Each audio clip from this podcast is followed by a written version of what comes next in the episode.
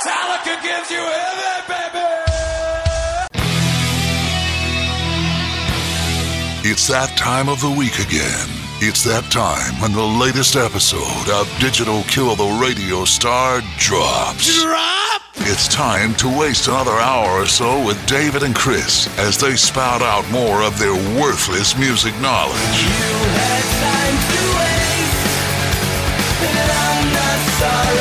It's time to hear them discuss the music of their youth as well as the music of today.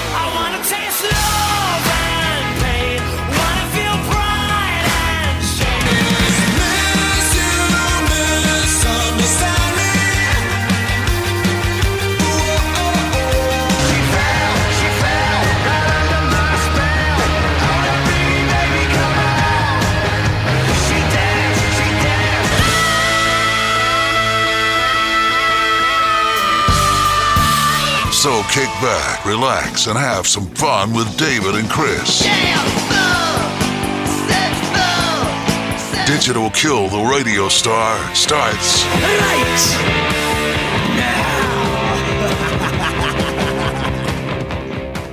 Hello, everyone, and welcome back to the Digital Kill the Radio Star podcast. As always, my name is David, and uh, Chris is sitting this one out this week, but don't worry, he is enjoying himself up in Memphis, and he will be back with us next week. Um, so, before we do get started, I want to tell you to follow us on Twitter at Digital Killed and like our Facebook page, and follow us on Instagram at Digital Killed, the Radio Star podcast. So this podcast has been in the planning stages for about four or five months, if I'm being honest. And uh, a little thing called COVID nineteen happened in the middle of March, and uh, really put the kibosh on on a lot of stuff. And uh, we wanted to do, ultimately do this podcast in person instead of over Skype. So we had to wait uh, until the time was right. So um, my first guest is uh, my buddy Kyle Null, who you've all known, been, heard before. He's been on here four or five times. Uh, always, hello, hello. Always yeah. gets a good response. Kyle, how are you doing? Good, good. Excited to be back. So I was telling Kyle when he got here, uh, when he walked through the, the door, he was the first person without my last name to come through the doors of this house since March the 12th. And so, for that reason, I am honored. Yes. And uh, so my wife and I were cleaning the house today. She made me polish the silver, Kyle. Polish this. I polished silver today. Is that a euphemism or is that no? I, I you actually, just actually polished actually silver. polished silver because we were having people over and there hasn't been anybody here since March. And really? So, uh, first of all, it's not very hard. No, I can't imagine it would uh, be. I, I, thought it. I thought it was going to be like wax on, wax off. Like this is still not a euphemism, right? Right, okay. and you had to like really scrub. It's, yeah. it's really it's not that big of a deal. But anyway, I, I, don't even have any silver to polish. Yeah, well, we do. Uh, you know, my wife, so we, have got we've got silver. So uh, anyway, so everybody is familiar with Kyle, and then uh, my buddy Chipper, uh, I've known for a while uh, through his wife, and my wife are real good friends, and I've gotten to know him. And uh, he is a big metalhead, probably one of the biggest metalheads that I do know. And uh, I've been honestly for the last year or so trying to think of a way to get him on here and, and something that would be kind of in his wheelhouse. And uh, we had, I guess it was having dinner New Year's Eve or something, and, and I just got to talking about this and there was another opportunity I had that didn't didn't work out that I wanted him on. So we got to talk. I knew he was a big Metallica fan. We got to talking, and I said, "Well, it would be great if he came on and, and did a Metallica episode with me and Kyle." So, uh, welcome to the podcast, my good buddy Chipper. David, it fired up to be here, man. This is awesome. I know. This is I, awesome. I'm gonna try not to embarrass myself. Oh, you're gonna. Between you guys, I, I don't know what I got to bring to the table here, but let's do it, man. You're you're, you're gonna be fine. All right. So everybody kind of knows about Kyle uh, at this point. Um, why don't you tell everybody, like, I don't know, maybe like your top four or five bands and what kind of music you like to listen to? Oh, okay. Yeah, well, you, you hit the nail on the head. Uh, all right, yeah, I'm a metalhead, man. Uh, since, gosh, 14, 15 years old. Uh, let me tell you, it's tough being an adult and being a metalhead, you know, in a professional setting. Uh, people are like, you to listen to what? Yeah. You know, it's like that, but whatever. So it's good. Um, man, rank order is going to be real tough for the top five. You don't have to rank them. Just yeah, the, top, the top five. Uh, I'll tell you, Metallica is number two. Number two, without question. Number one is Pantera. All day, man. Uh, Motorhead's up there. Guns is up there. Uh, I know, Kyle, you're the resident. I'm wearing a shirt, no less. Yes, in the video version of this podcast, had had we had it, I'm wearing a Guns N' Roses shirt because as I was getting ready to come over here today, um, I don't have a Metallica shirt. blast. Don't even. Actually, that's not true.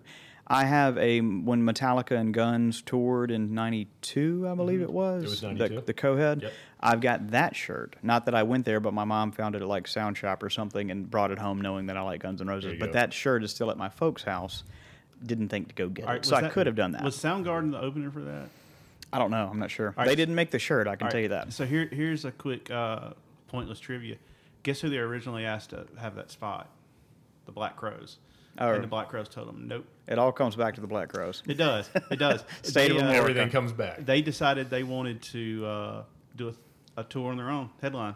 And so uh, they did it. All right, so Metallica, Guns N' Roses, Pantera, Motorhead, Slayer. Slayer guy. Yeah. So are you sad that they're that they're done? Yeah, and I'm even more sad I didn't see the last show there. Uh, work things, uh, you know, responsibilities and what have you, couldn't get away. Um, but I caught it on, I guess it was YouTube. Yeah. So that was awesome. Angel of Death is the last one. That's perfect. perfect. So in it, of your top five, you've got two of the big four. Yes. That's the math I just did. Is that correct? That would be correct. So are the other two big four in your top ten? No. Really? I'm, I'm, I'm not an Anthrax guy, and I'm not a, uh, not a Megadeth guy. Really? Let Yeah, me I'm ask really you not. this: really not. Would you be a Megadeth guy if the le- if there was another person singing? Potentially. I think that's kind of a Potentially, that's kind of a deal breaker with a lot of people. Yeah, it's just, dude, M- Mustaine, he's he's got chops, he can play, but uh, it's the lyrics, man. I don't know. There's, yeah, they're occasionally juvenile, and every once in a while, I know this is the Metallica episode, but they're occasionally juvenile, and every once in a while, it just feels like they opened up a dictionary and they're like, "What's the coolest, most deathly word I can include?" Diadems. What is that? It means a crown. Doesn't matter. Let's write a song about it. And I, I get it. I did that too when I was writing songs when I was 17, but it does feel a little bit immature. Does you know? anything rhyme with that? diadems? Hmm, orange? No. Orange, Let's. October. no, not that either. yeah. You kind of you kind of sounded like Dave Mustaine when you were talking when I was Kinda did. I was impressed. I was writing the songs. All right, so uh, obviously you can tell by the title of this episode it's going to be about Metallica, and we're, we're going to get to the band uh, in a second. But also one of the things we're going to do is uh, Kyle and I are both. Uh, uh, you're you're more of a beer guy, aren't you? I am. All right. Yeah, I am. Kyle and I are guys are both sweet. uh, bourbon guys. Uh, I think you can safely I try say- not to discriminate, but yeah, you can safely say we're bourbon guys. And so obviously Metallica has released a blended whiskey um, called Blackened, and uh, it's been out maybe a year and a half or so. And uh, they're making a big deal out of the fact they're about to release batch number 100, and um, they're going to uh, release it in like a commemorative box, and it's going to have vinyl, and it's uh, each batch has a playlist. When they're aging it in the barrels, they blast the uh, the barrels with music, and Metallica picks the playlist for each batch. Well, this really it sounds kind of revolutionary, but I've done some reading that there's there's some science behind it, and and, and some people have tried this kind of stuff before. And uh, anyway, uh, people think it helps uh, with the uh, distilling process and helping to, uh, I guess, get more bur- whiskey rubbing up against the oak of the um, of the barrel or whatever. So uh, what I thought we would do is I was able to get my hands on a bottle of blackened, and uh, Chipper, I told Kyle uh, beforehand I was trying to get a bottle for the two of you for the podcast to have as a gift, and it just didn't work out where I was able to get it. So Uh, did you tell Kyle about the uh, the, the beer saga? Yeah, he, he was trying to get the uh, Enter Night beer for us to have. Yeah. Yeah, well, see, and my, when he told me that that you were going to try to get that, I was like, well, what can I get? Because like now we're out of metallic alcohol. Like I've got to get something. Do they do chocolates? Well, I, that's, that would have been a Protein good thing to shakes? I look up. know. I know, right?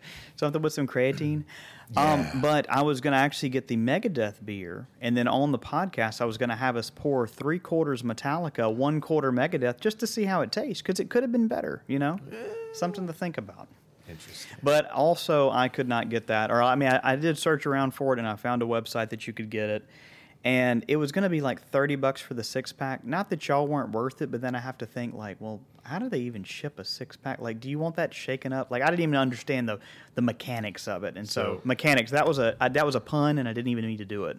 Mechanics. Right with an X. With an X. With an yep. X. So that's what we could have had Yeah. in the interest of talking about other things we could have had. Now I've actually had it uh, when I Chipper and I went to the same show to see them last year in Birmingham, and they were selling it there. And so uh, me and my buddy Bobby got one, and we had it's weird. We had the exact same reaction to it. The first sip was horrible. Starting with the second sip, it got better every time. Uh, I don't know why that is. Uh, I'm not a big like beer aficionado, and it's a pilsner, so it's not like an IPA or anything like that. Um, but uh, yeah, we bought it. So well, their first album wasn't that good, and then the second one got better, right? Right. And Ah, come on, man. I was reaching for that one. I can't even remember the first album. So th- this was from batch 95, and so I'm going to pour myself a glass, and uh, Kyle is going to pour Yes, himself a glass, and we have opened it up earlier and let it um, it's breathing a little bit. let it breathe a little bit. I heard that it needs to. Well, in in all fairness, the first, the Kill 'Em All, it's it's a great album. It's, Uh-huh. just album. mixed terribly, and it's it's, It's played. very, it's very young. yes, it's very young. It's yes, very, young. immature. Yes. So, uh, like I said, this isn't necessarily bourbon; it's a blended whiskey. Mm-hmm. And uh, all right, There you go. See here, Kyle. Let's ha- let's take a sip and see what we think. All right. Not awful. No, I think that's good. It's very balanced. It's not very hot at all. No. There's a touch of heat at the end. But we got a little ice in here too, so perhaps we should have done it like a, a pure, a pure study on Now I this. think I did. I think it was fifty dollars for the for the fifth. Um, that's. I'd say it's a thirty-five dollar bottle.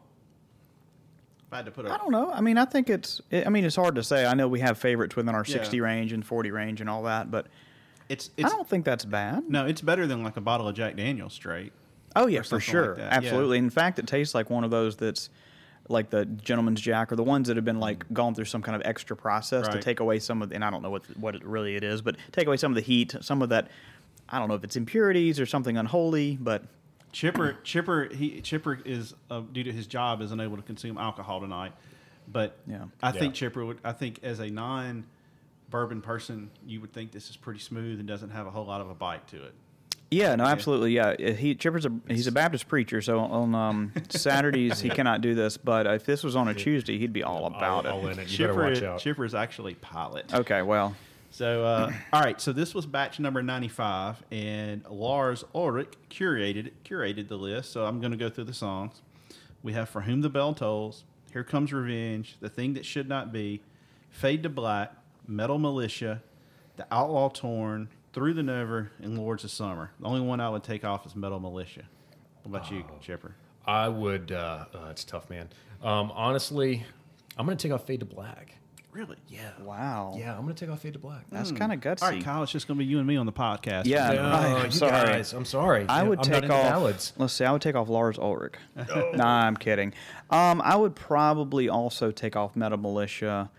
It's good, but Fade to Black is is probably one of my favorites. Outlaw Torn is just amazing. It's so good, isn't it? um, Through the Never. Have you heard the you uh, heard the unedited Outlaw Torn? They had to take all right, so they No. had to take a minute off of the solo of Outlaw Torn because Load was the longest CD ever released. They ran completely ran out of space, Wow. and so like you can go on YouTube, and I'm gonna be That's honest with you, interesting. the the solo that they chopped off, if you listen to it now, it adds a whole lot to the song. It's kind of a weird piece of trivia. Yeah, it- I need to check that out. So, just in the interest of looking at, so a, a standard CD is 80 minutes. So, when Philips and Sony back in the early 80s came up with what the standard was, and I'm going to totally, uh, I don't, I don't remember what the what the classical music piece was, but one of the heads of Sony or Philips said, well, it should be able to fit like Beethoven's like entire concerto, or I, I have no idea, but it should complete that. That's what it should be able to fit.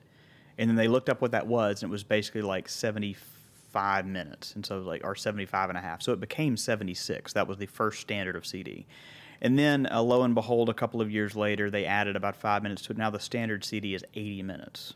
Okay, I know I missed like probably a ton of really interesting history there, but it's 78 minutes and 59 seconds is what load is. So I had to look that up just because I've never even heard that. So I, I've got to look up Outlaw Torn after this. Yeah, so they had to uh, they had to cut like a like a minute off of it. So um, So was that the playlist that they use for every batch, or is it unique? no, to it's unique to that batch. So what you do is like you see how it says batch ninety five right there. So you go online and you look it up, and it tells you the um, the songs that they that they blasted it with while they while That's they pretty aged it. cool. And the guy, I believe, man, I hope I'm not wrong. 'cause apologies to his family if I am.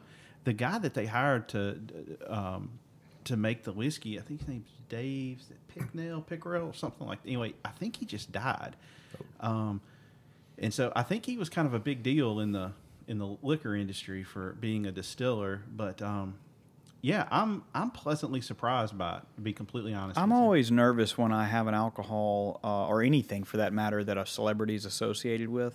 You know, because I just think like this is going to be Planet Hollywood. This is going to be Planet. This is going to be a burger at Planet Hollywood. I don't care if Sly Stone's on the on the picture. It's not going to taste good. I've been pleasantly surprised by a few that I've had. Um, one, Carlos Santana's tequila, Casa de Noble, Casa Noble.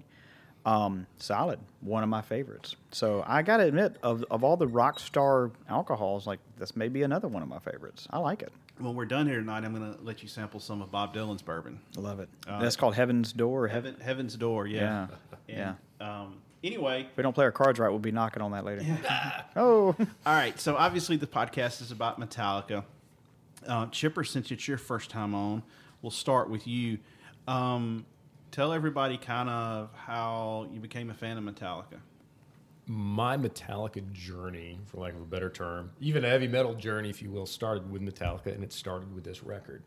Um, so I was a freshman high school. Friends were swapping around, figuring out, hey, what's cool, what's not cool to listen to. And I had a friend that got me on to Ozzy and Sabbath. And so it was a lot of Ozzy and Sabbath for a little while for me. And then another friend was like, hey, if you like that, come here, try this. Let's put this on. Track five. Track five, Track five. is uh, wherever I may roam. Wherever I may roam. That was it. That was my first Metallica track. I was hooked. I was Really? in. I was in. I was in. It, it was one of those experiences that you know you don't have often in your life where all of a sudden there's noise and it's congruent with the noise that's already in your head. And I was like, this is it.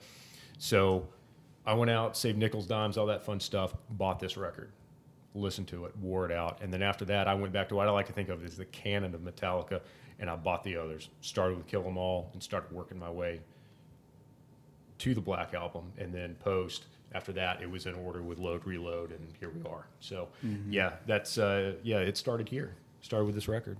What about you, Kyle? So mine, um, slightly before that. So I, re- and I and I may have come in contact with Metallica prior to the story I'm about to tell, in the same way that I came in contact with Pink Floyd before I really uh, fell in love with them. Uh, so I heard "Money" on the radio, for example, but it wasn't until I heard "Mother" off of the wall in like this nowhere trailer in, in deep Mississippi that I was like, "Who is this? I love this!" And it was like, and it was actually not just "Mother," but it was "Goodbye Blue Sky." Right after that, and I just couldn't I couldn't stop listening after that. And so, um, but I know, and once I got into it, I was like, oh, I've heard money. I've heard money on the radio for years, you know, um, in time. And so, it, likewise, I'm sure I heard Fade to Black. I'm sure that I heard Master of Puppets somewhere. But the one that I really recall, if you're making me pinpoint a moment, you were like, who is this band? What is this? I'm now into this band. It was One.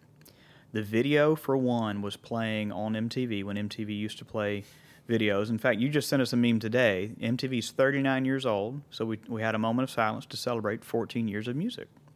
so I thought that was a great, very poignant meme. meme. But um, so my, my buddy, we were um, he had this way that he had his speakers. It was like a golden triangle. Like he had them perfectly positioned, kind of just slightly inward, so that they're pointing at your ears just perfect. But it was actually behind you. So if you laid down, this is going to sound a little pervy, but if you lay down in his bed, they were kind of behind your ears and then just pointed directly at you, and it created this weird like surround sound thing, this feel, but it was only left right stereo, you know. But it just the way that he had them positioned was just awesome. And I distinctly remember, like, dude, let's. I want to listen to one. I want to listen to that double bass, and like, you know, going opposing ears. And, and so one was the first song that I really got into Metallica, and that was around the same time I started getting into guitar.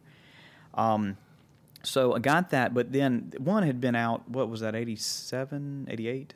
I believe. Oh, Justice. That was yeah. Justice. Yeah. 86, Yeah. Um, and so that had been out probably a year or so, and so I was just on the cusp of I was just picking up guitar, just starting to learn it, and then Black Album came out, blew my mind, right? And uh, actually, the first song that I picked out on guitar was Enter Sandman, and I didn't pick it out on purpose. I didn't like listen to the song and like try to like figure out where my fingers should go. I was just goofing off one day on this little cheapo guitar, uh, pract- like a learning guitar, and I accidentally went boom, do, da, da, da, and I mean I stopped. I was like, huh. I have it. I have the power. This is great. And so, um, that is a very distinct memory. I have very, you know, you know, memories are funny, like how they come up and what you what you choose to remember or what your body forces you to remember. But that was the two earliest memories that I have of Metallica. But definitely one is what got me into them, and the video for that, um, and Johnny Get Your Gun or whatever that whole like, I mean, that was just it was like disturbing, but also like awesome. Uh, and, and you didn't see other videos like that. I didn't, you know. I mean, you They saw, bought that entire movie. yeah. They did. own the rights to it. oh, really? To have yeah. That's cool. So I'm a little bit a couple of years older than you guys, but um, we went on an overnight field trip. I was in uh, maybe the fifth or sixth grade, and my buddy Henry, like we got assigned like four four guys to a room. So obviously, you know, you had to had to share a bed with somebody. And my buddy Henry had an older sister who was into like metal, and uh, this is when we had like uh, Walkmans, like cassettes or whatever. Anyway, so we got ready to go to bed or whatever, and he's like, "Hey, my sister gave me some of her cassette tapes for us to listen to," and uh, I'm like, "Okay," and I'm like, "Who are they?" And he's like, "It's Slayer and Metallica." Yes. So it's like Slayer, that, that, Raining Blood, Yes. and then Metallica, Master of Puppets. Beautiful. Now, so I would have been like 11 or 12, and these had been out for a couple of years. Yeah. And he, he put on Metallica or Slayer 1, and it scared me. And I was like, I don't like this. Like this, I, I don't, you know, I, and I, at that point, I was Like in a Friday the Thirteenth kind of way, or just like- kind of like this. I don't know. This is weird because like I was weird. really into like Bon Jovi and Poison. Yeah, it's and not that Def and all that. Oh, Yeah. Uh-uh. And so Ain't nobody um, smiling in these videos. then I remember like a year or so later, uh, I was laying in bed one night, couldn't sleep, and I turned on the TV and uh, the video. They were like, "We're going to pre- premiere the first ever video from the band Metallica," and I was like, "Oh, I remember them. You know, they kind of it was really loud and aggressive." And they put on the video for one. It's like I'm watching like the middle of night, and I was like, "This video actually scares me." And but I was like, this is a good song. So fast forward a couple of years later, I'm, I'm going to my uh, aunt and uncle's house in Mobile, and my cousin, she's like two years older than me. She was like way into Metallica, like all the the thrash stuff. And I remember riding with my uncle, and they're go and on the radio, and they go, "We're going to debut the new single from the Met- Metallica's new album, Enter Sandman," and it plays, and my cousin is just mad. They've sold out. They sold out. They sent Metallica, and I was like, that was really really good. So I went out and bought it, and then um, you know listened to it a lot. You know, but I really didn't get into like the earlier stuff. I still hadn't gone down that road.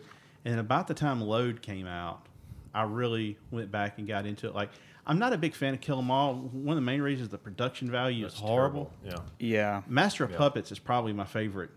Like, if you took like the percentage of songs that I love on an album, Master of Puppets is going to be the highest. Um, Yes. but in the last probably ten years, Metallica's gone to being like a top ten band for me. Um, Yeah, same. I, I think I pretty much own everything they've done visually, and I don't own Saint Anger. I, I bought it. Uh, the only Metallica record that Mm-hmm. I don't own is Lulu. Lulu. Yeah, and he gave air quotes right before that. Yes. So he, Yeah. he said Yeah. Metallica, air quotes. Well, well, Chris, who normally I don't does, own Lulu either. That's a good point. Chris, Chris, who normally does the podcast with me, actually likes Lulu. So here's the deal. Like I consider myself a very open-minded person. I haven't even listened to it. That's me. I mean, it's been like Uh-huh. I got it was so terribly reviewed that I just said I just can't even spend any time on that. So if you showed me one of the songs and and bet me a hundred dollars whether you know if I could guess what would I would lose every time. Yeah, dude. know? If you played it right now, I'd be like, "What is this?" Mm-hmm. It, it sounds like Lou Reed playing with Metallica. Yeah. I I just don't know. I mean, and even the band, I think, has been like, it just sounded like a good idea when he mentioned it to us. But then the execution of it Well, just I fell think, apart. I think he said that like they, because you know they played with him at the Rock and Roll Hall of Fame, right. Yep. And I think he just was like, "Hey guys, like let's do something together," and they were like, "Yeah, sure," just being nice. And then like he calls them, It's like, uh oh. you know, we're in trouble here, Yeah, guys. Lou's coming to collect. Yeah. Lars, get your drums.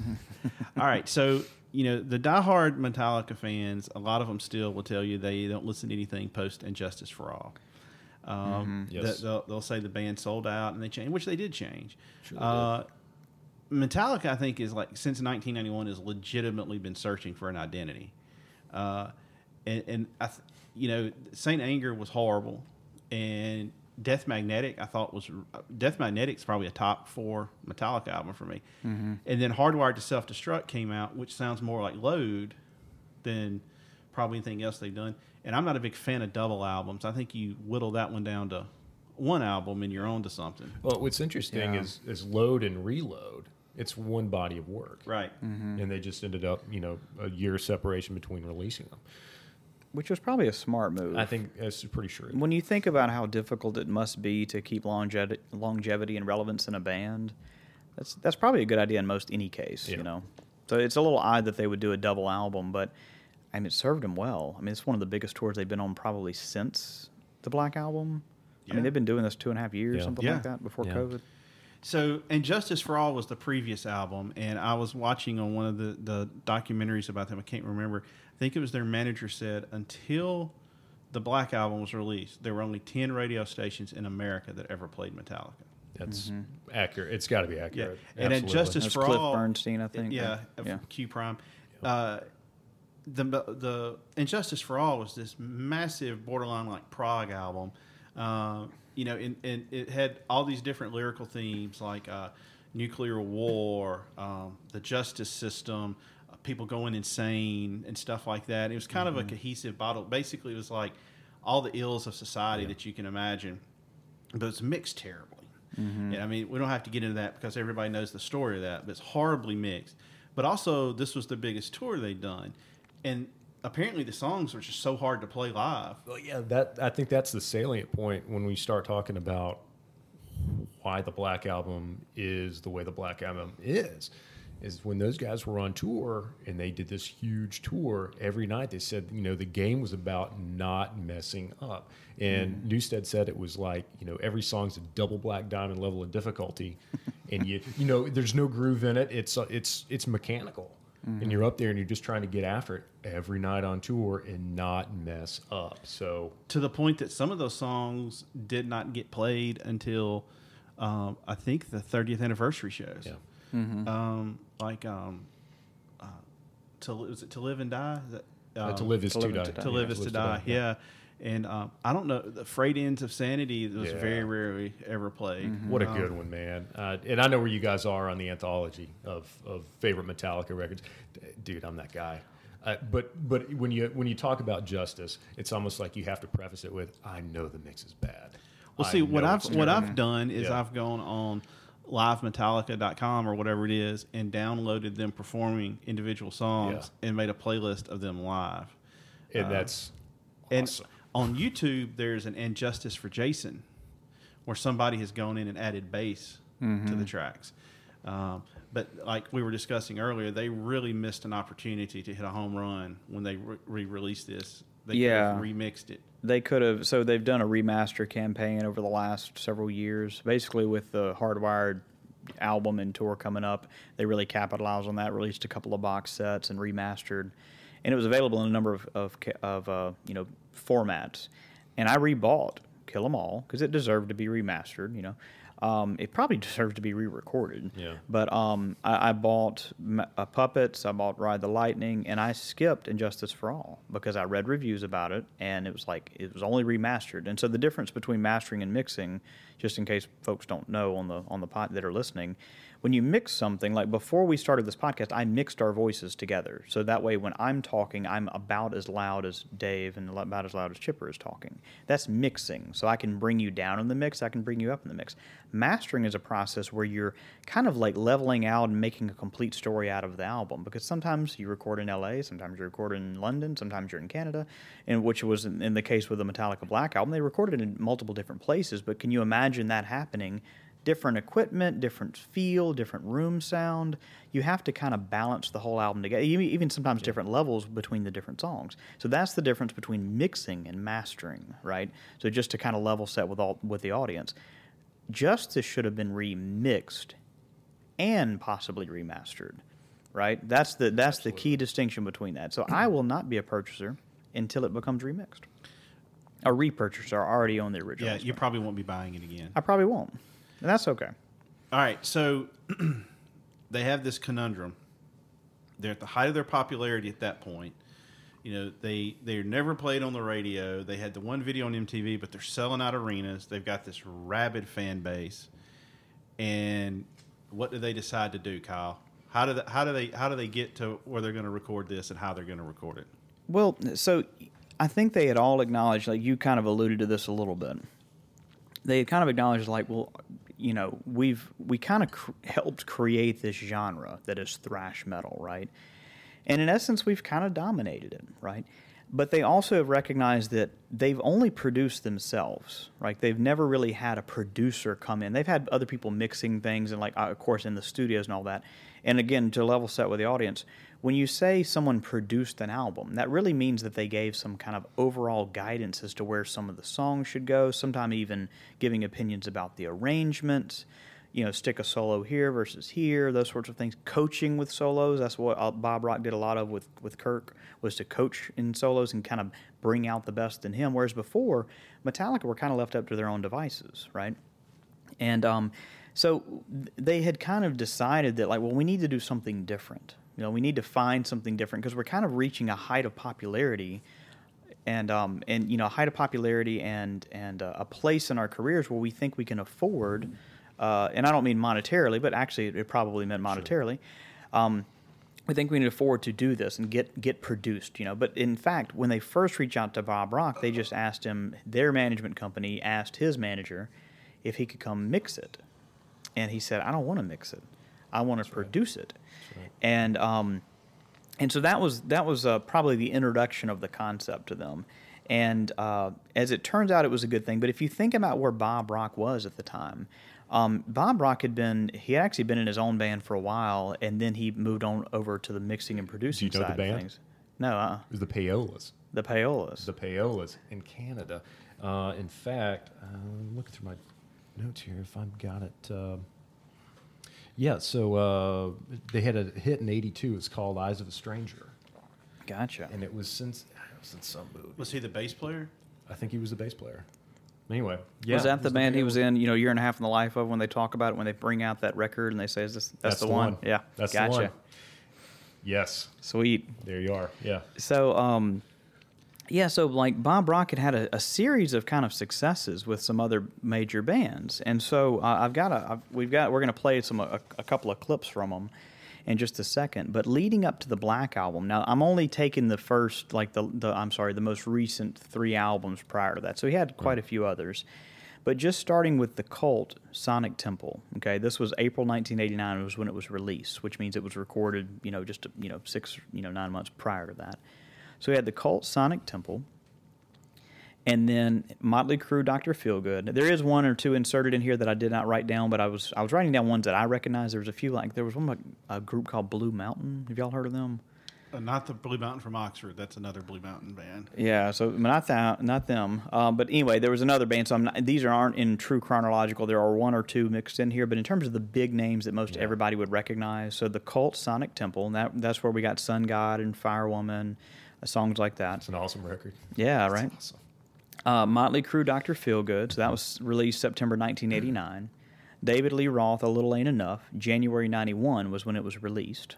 And then finally, Metallica, Metallica, the Black Album, August 1991 was when it was released. Um, they probably spent the longest in the studio on that one. So just, I mean, if you're just doing the math on this, this is just an 18 month or so period in which they had he had gone from the Cult, Motley Crue, David Lee Roth, and Metallica. And it was during that time. I mean, of course, think about think about how this is playing out, right? I'm not saying that these were their peers, but they certainly must have been respected musicians, right, or, or respected bands at the time. And so, if you see Motley Crue has an insane hit with Doctor Feelgood, right? I mean, the album, not just the sing, the not the song. Um, you could probably argue that Colt and, and David Lee Roth had big hits with that, but I mean, to me, I, I'm sure it was Motley. I mean, if you're just making me bet money, what what caused them to pick that? They they could not have ignored that huge success of that album, and so um, as a result, they brought Bob Rock in and worked on the album. Do you want to cue up that thing? So what we're about to play here, this is a this is about 20 seconds or 30 seconds from each one of those four songs. I'm sorry, the four albums that I just mentioned, and I'm totally blanking on what I put on there. I think I put Fire Woman on there first, and then it's uh, Motley Crue, Doctor Feelgood, the song Doctor Feelgood, David Lee Roth, Little Ain't Enough, and then finally Metallica, Enter Sandman. And what I want y'all to listen to this is Bob Rock was really developing a signature sound throughout this period. That one of my buddies who's in a band with me, Shane Jones, I'm, I'm, I'm in a band called Radio Maze. You can check us out at radiomaze.com. Come With a Z. With a It's a Z. with a Z, yeah, Radio Maze, not like the corn. Um, Corn with a C. Corn, corn with a K. Yeah, uh, and so uh, we'll play at your wedding or something. Uh, but anyway, so the bass player in my in my band, he's a he's a big you know music fan, of course, like the rest of us are. Um, he told me about this, and I was like, this this whole concept of like the thunder, you know, like, like thunder drums or like thunder toms or whatever, and it really is evident in Metallica Enter Sandman when you hear that. Just, I mean, the drums are just almost coming out of your speakers at you. But y'all listen to this. This is going to be about a two minute and twenty second clip.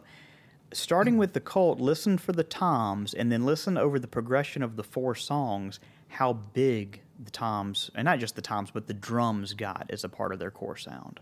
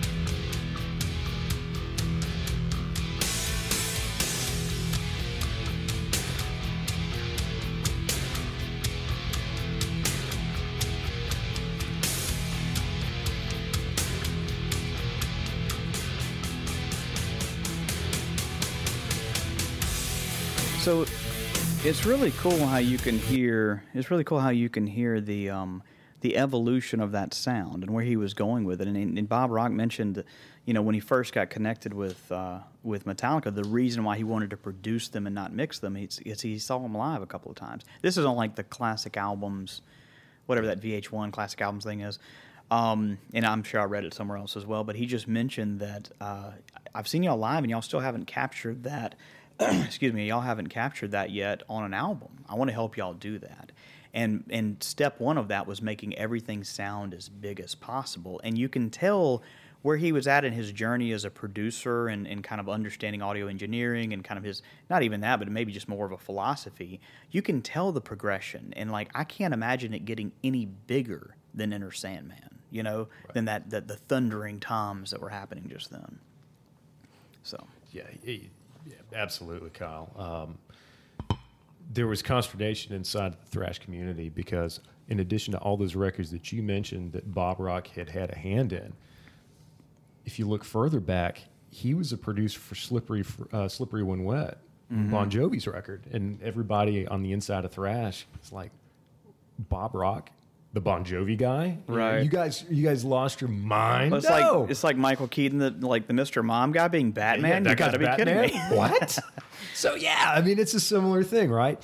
Um, but what's really interesting about about Bob Rock and and how people will say that Bob Rock changed Metallica.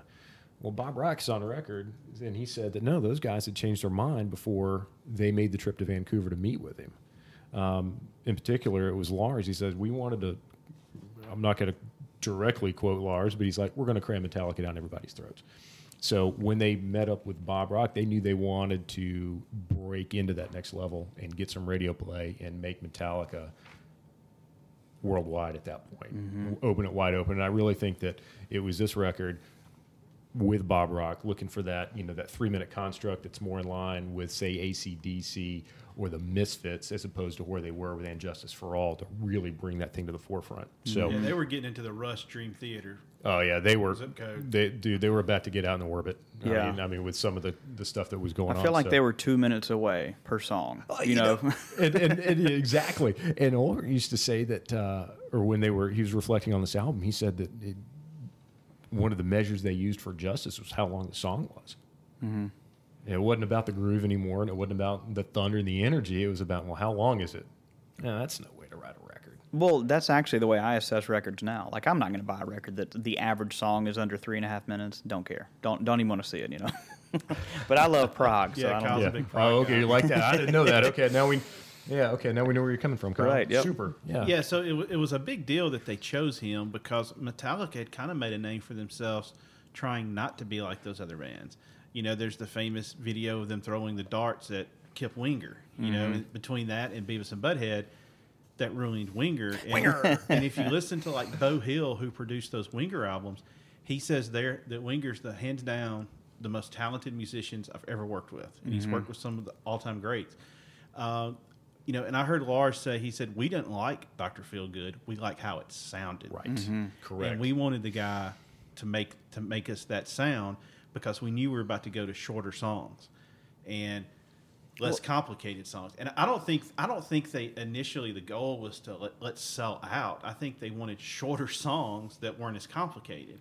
And mm-hmm. I think this was almost a byproduct of that. Yeah, and I mean they they recognized that they needed production help. You know, it's pretty clear. But I mean, if if if Feel Good was a ten, like Enter Sandman or like the Black Album was an eleven, Yeah. right? I mean, in terms of like that pr- where where Bob Rock was versus where he took them.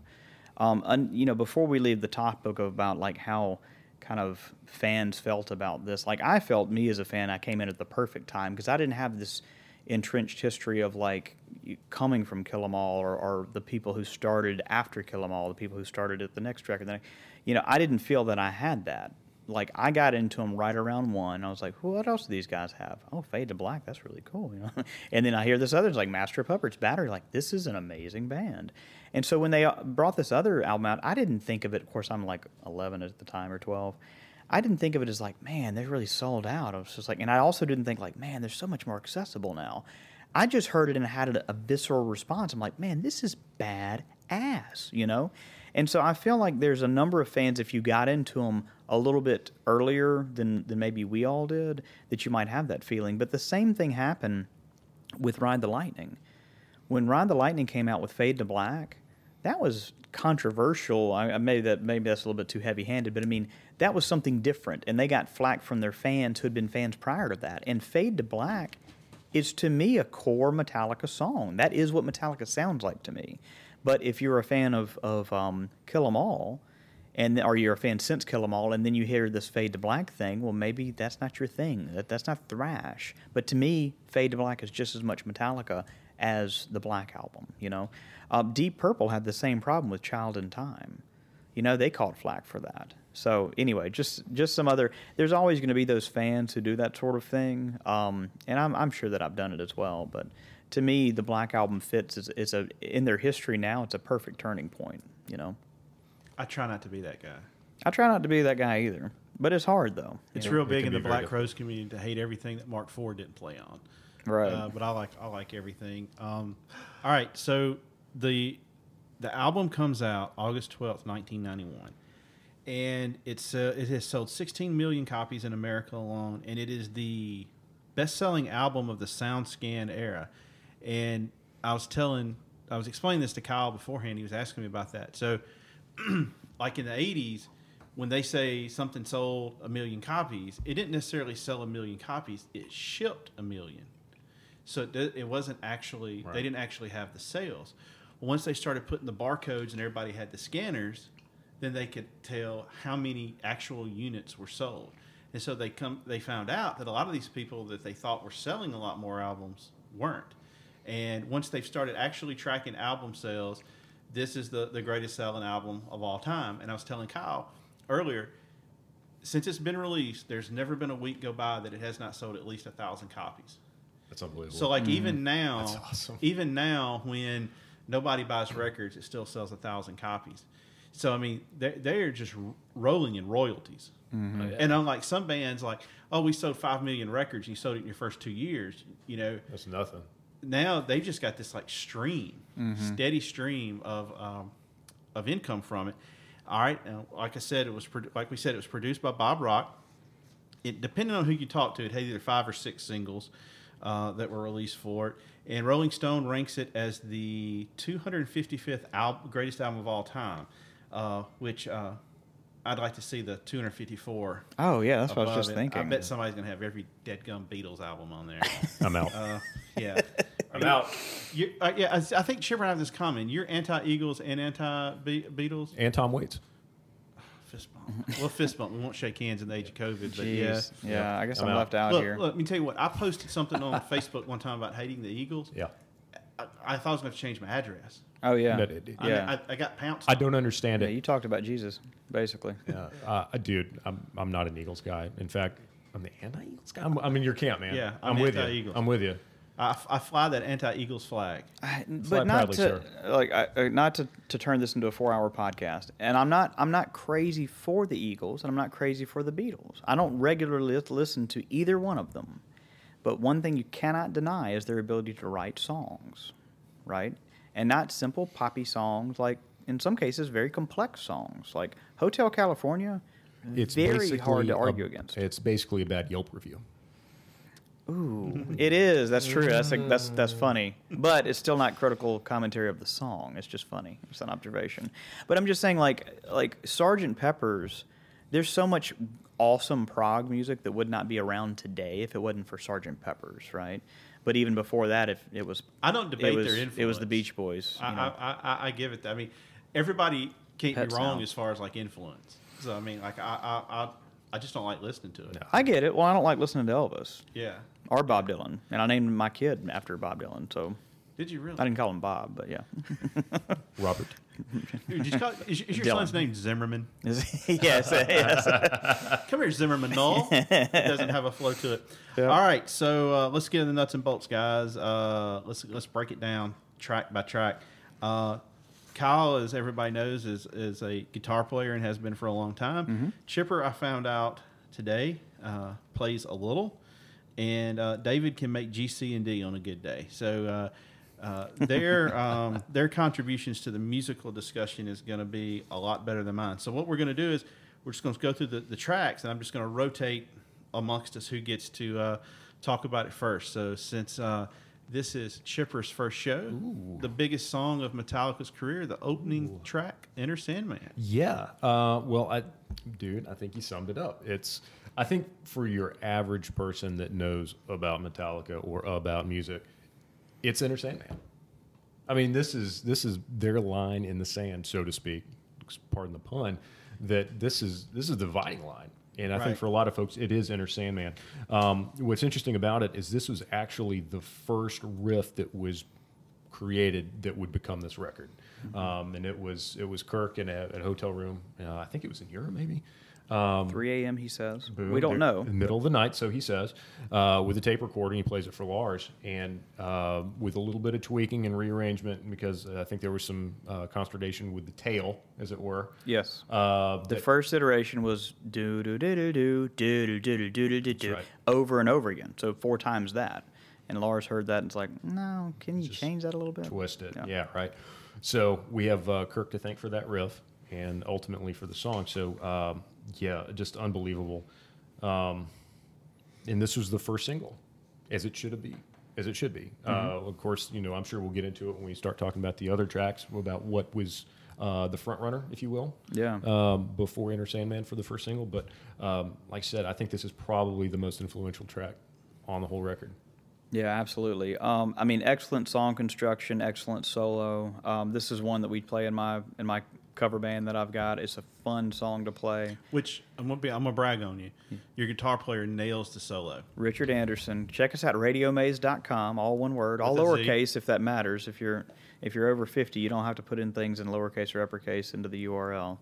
Um, or maybe 55. I don't I don't know what age that starts, but I I have that conversation with my mom on a weekly basis. Like it does not matter, mom.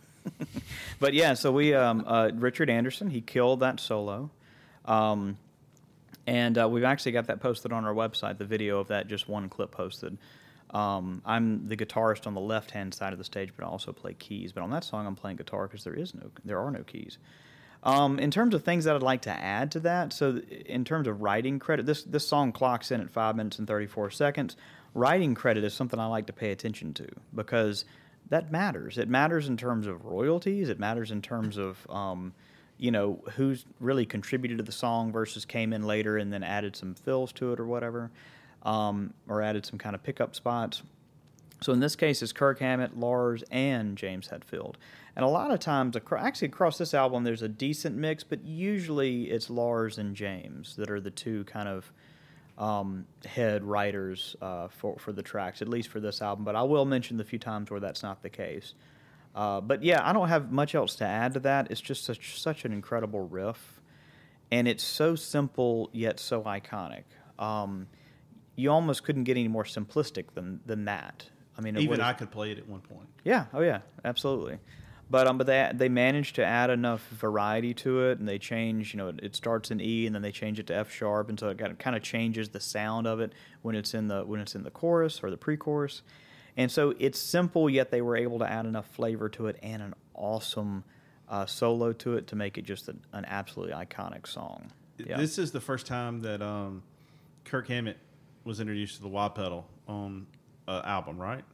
The song. um, I don't really remember it on anything else. You know, I don't either, but I've got to be honest. I don't want to go out on a limb and say that, but it's certainly prominent on this on this one. I mean, Right. from the very opening line, you hear um, you hear him, and not the opening line. The opening line is the the rhythm part, but uh, that James is playing. But you hear this little. I don't even. Want, I can't even simulate that. I don't know. I know exactly As long as it's saying wow, Yes. yeah. Um, but uh, but so yeah, from the very opening, uh, a part of that, there's a little lead lick that kind of lets you know like this is about to be in the song later too. You know, think we call that foreshadowing. Well, and the video was one of the more popular videos of the '90s, um, and uh, kind of was kind of kind of Strobe lights were po- was that the strobe light one? Yeah, yeah. Yeah. Strobe lights were very popular uh, for a, a while there. Yeah, go to the skating rink and there's strobe lights. Metallica video strobe lights. Yeah. ultimately the song the song wound up being a lot about nightmares, but originally it was about crib death. Mm-hmm. So, like, if I ask you, like, what's your Uh-huh. favorite crib death song? What's your second favorite one? Ooh, I've actually got one. Is this not fair? Well, you, you ruined the joke, Kyle. I know. I'm sorry. Dreaming, no fun. Dreaming Tree, Dave Matthews Band. Really? Yes. Never heard of her. Yeah. Uh, I don't like Dave Matthews either. Well, Fist I'm bump. sorry. Uh, now I'm I'm actually happy I ruined your joke now. Dave Matthews Band is incredible in concert, and that's one of those bands like just like Kid Rock. You do not have to like Kid Rock to have a great time at a Kid Rock concert. Worst concert I've ever been to. Really? Second, no, second worst. Yeah. Was his voice messed up? Uh, he got sick. Yeah, that's that happened. Like out of the seven or eight times I've seen him, it was like six times he he was something was wrong with his voice. Um, still put on a great show though. Anyway, so right. Dave Matthews Band's the same way. Even if you don't listen to music or aren't a music fan, you know what this song is. I mean, it's quickly overtaking like "Thunderstruck" and "Rock You Like a Hurricane" to be the sports song that you're going to hear at a uh, at a at a sporting event. I support all of that. it- Perhaps I only really rivaled by "Welcome to the Jungle." You know, like when you Yeah. hear that playing over a hockey rink, somebody's about, to get, their a ass kicked. yeah. Yeah, and I, I think it's Virginia Tech where the entire student body does the jumping up down like I think like waving a towel to, to the intro to this. You can go on YouTube and find it. it's like if I was playing football, I'd be ready to kill somebody. I saw that, um, but the, the biggest song of their career. It was the right decision to be the first choice. We'll get to what the first choice was originally going to be in a minute. yeah. But uh, if this song's never released, do they are they as big as they are now? I think so. You think there's still a stadium act, Yes, absolutely. Shepard? I have my doubts. Yeah, you know, I want to. Arenas for sure. Yeah, maybe arenas. Uh, I don't. Th- maybe it's not as universal maybe Metallica. That's an interesting universal. thought, though. That Yeah. is interesting how you could hinge so much on because they wouldn't one have cut. the crossover sh- song. Yeah, that's None of this other stuff is like crossover worthy. No, yeah, you're absolutely right, dude. Uh, Well, hang on now. So nothing else matters.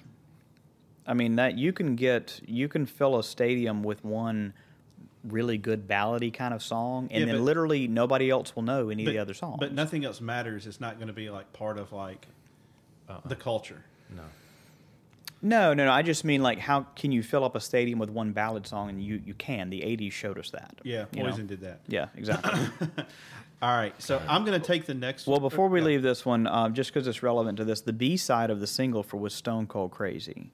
And when you kind when you kind of trace back, like where and uh, the purpose of this podcast is not to talk about the origins origins of thrash metal, but when you trace back some of the origins, Stone Cold Crazy by Queen, which Metallica ultimately covered on their um, was this on their it was on Garage Inc., but was it on the um, I don't remember. I don't remember either. I either seem to think that it was. on the well, it was on Garage Inc., but it was on the you know there's different versions. There was like the Garage tape and the you know all Garage Inc. The double album was a formation of several EPs that they'd released. I just don't remember which order this one was. But anyway, some 1973 Queen, some credit this song or that song rather with um, kind of the the not the genesis of thrash, but the first kind of like um, what's that rap song the um the one that kind of everyone uh, credits as being the first rap song. Um, am I, I'm drawing a blank on it. I'm sorry. Is it the one that's like really bad? The guy's like, ah, go, and he's Yes, yes. It's like kind of staccato singing. So Yeah. like when you listen to it now, you're like, well, okay, I get it. Like I understand how that's the first rap song technically, I suppose, just because of the way you're saying that or singing that, but it's not really the way we think of it today. I'm thinking about this song in that same way. I'll have to look that up and I'll just tell y'all in a little bit when I figure it out. Um, but I think of this in the in the same way. Was Stone Cold Crazy a thrash metal song?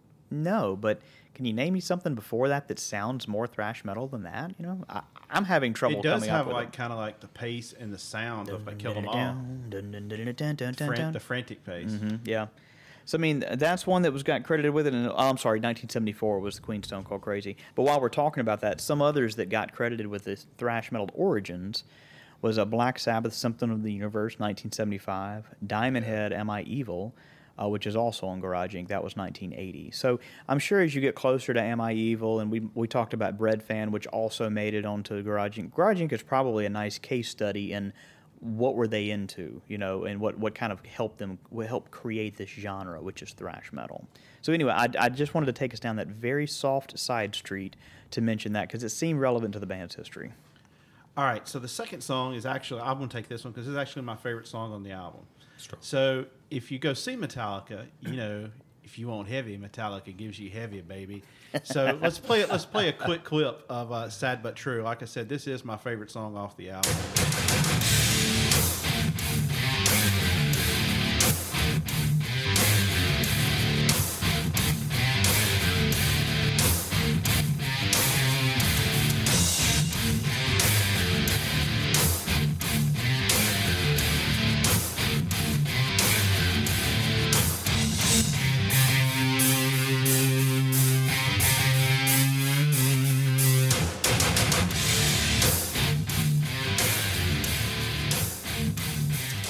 Kyle, uh, like I said, I'm not a musician, but they tune down for that, right?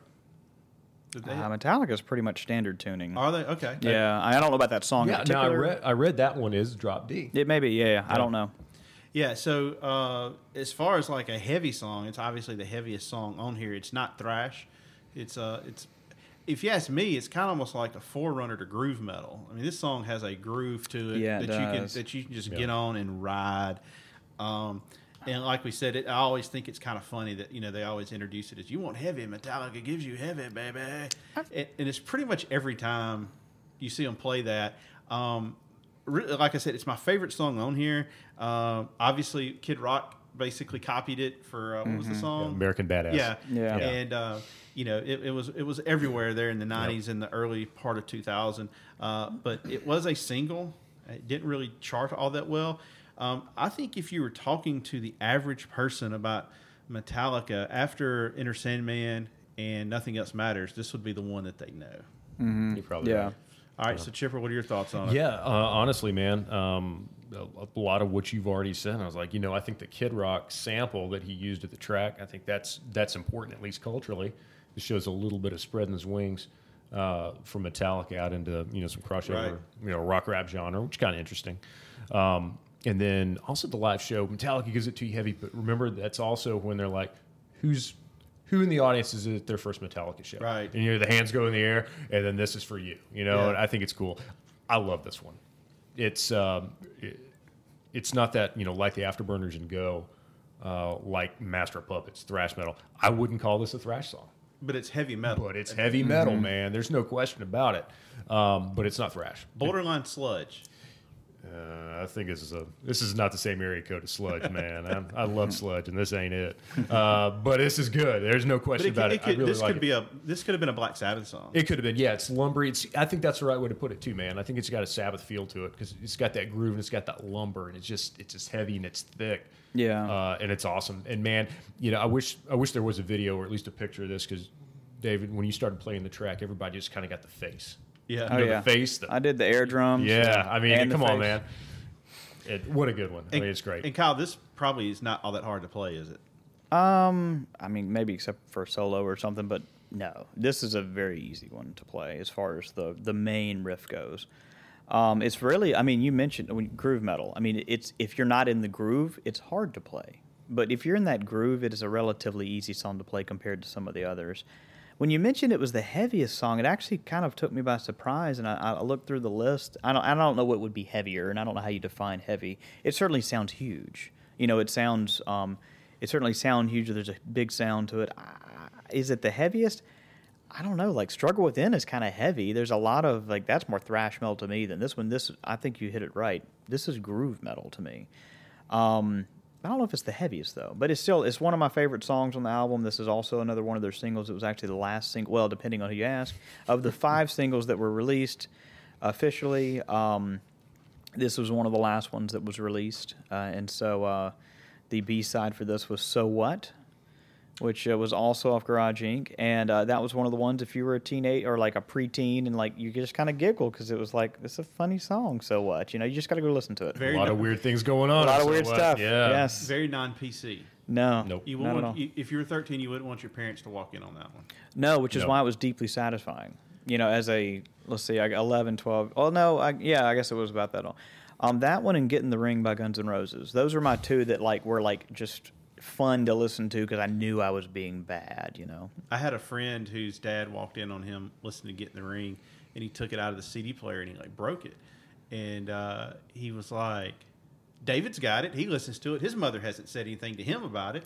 and this is like the before the age of cell phone. He goes, "Well, I'm going to give her a call." Yep. And he gets to the phone Dimes first. you to me. out, he bro. calls me. He goes, "Dude, I." I, I, I your, your mother's he's, he's like your mother's about to come take your use your illusion CDs and I'm like what are you talking about and he's like he's like I got busted listening to Get in the Ring and my dad's going to call your mom and I immediately went and got them I remember this this day I got them and I took them outside and buried them underneath my basketball goal for a night just to make sure Oh wow! and you know what his dad never called my mom Oh, that's great. That and- is a and- very typical and, and parental what's, threat. And what's so funny is his uh, it's it's it's my it's it's a friend of mine. He actually died last year, but his dad. Uh, they're all the whole family are brilliant musicians. Like can play numerous instruments and don't read music. They Mm-hmm. just have have the touch. Well, his dad is in like a bluegrass band right now and a rock band, and uh, his uh, his son, who's now passed, went to see him play, and they were playing. They actually played a Guns N' Roses song. He goes, "You remember those CDs you wrote?" And he goes, "Yeah, that's uh, you're playing you're playing Guns N' Roses." And his dad's just kind of like, "All right." you that's know? pretty great. Nice. But uh, Well, related to the Guns N' Roses, before we leave that topic, um, so m- I was getting into Guns N' Roses right around the time that Tipper Gore was getting into my business, right? And so, um, and I think I told a piece of this story perhaps on the the Use Your Illusions podcast. Didn't we do? You, we did Use no, Illusions, right? we did um, What did we Chinese do? democracy. You guys Oh, that's them well. We talked about illusions on there because we talked about making it more simplistic and how to cut it down. That's right. But anyway, so uh, perhaps I didn't. Um, but I got into Guns N' Roses right around the time they started slapping parental advisory uh, stickers on the labels, and um, what I That, that did more to sell records than anything. Oh, it was amazing! It was absolutely amazing. It, it, it hindered me for a little while, but I was I got I got creative at Sound Shop, and I found that they had a shipment that came in without the sticker, And so my little, you know, probably 13 year old self walked up to the counter with something I knew without question should have had a sticker on it. And I put it up there like I was buying c- cigarettes underage. And I was just like, they're about to ask for my ID. And like, I couldn't grow a mustache if I wanted to. Like, I mean, this was like way before it was that time.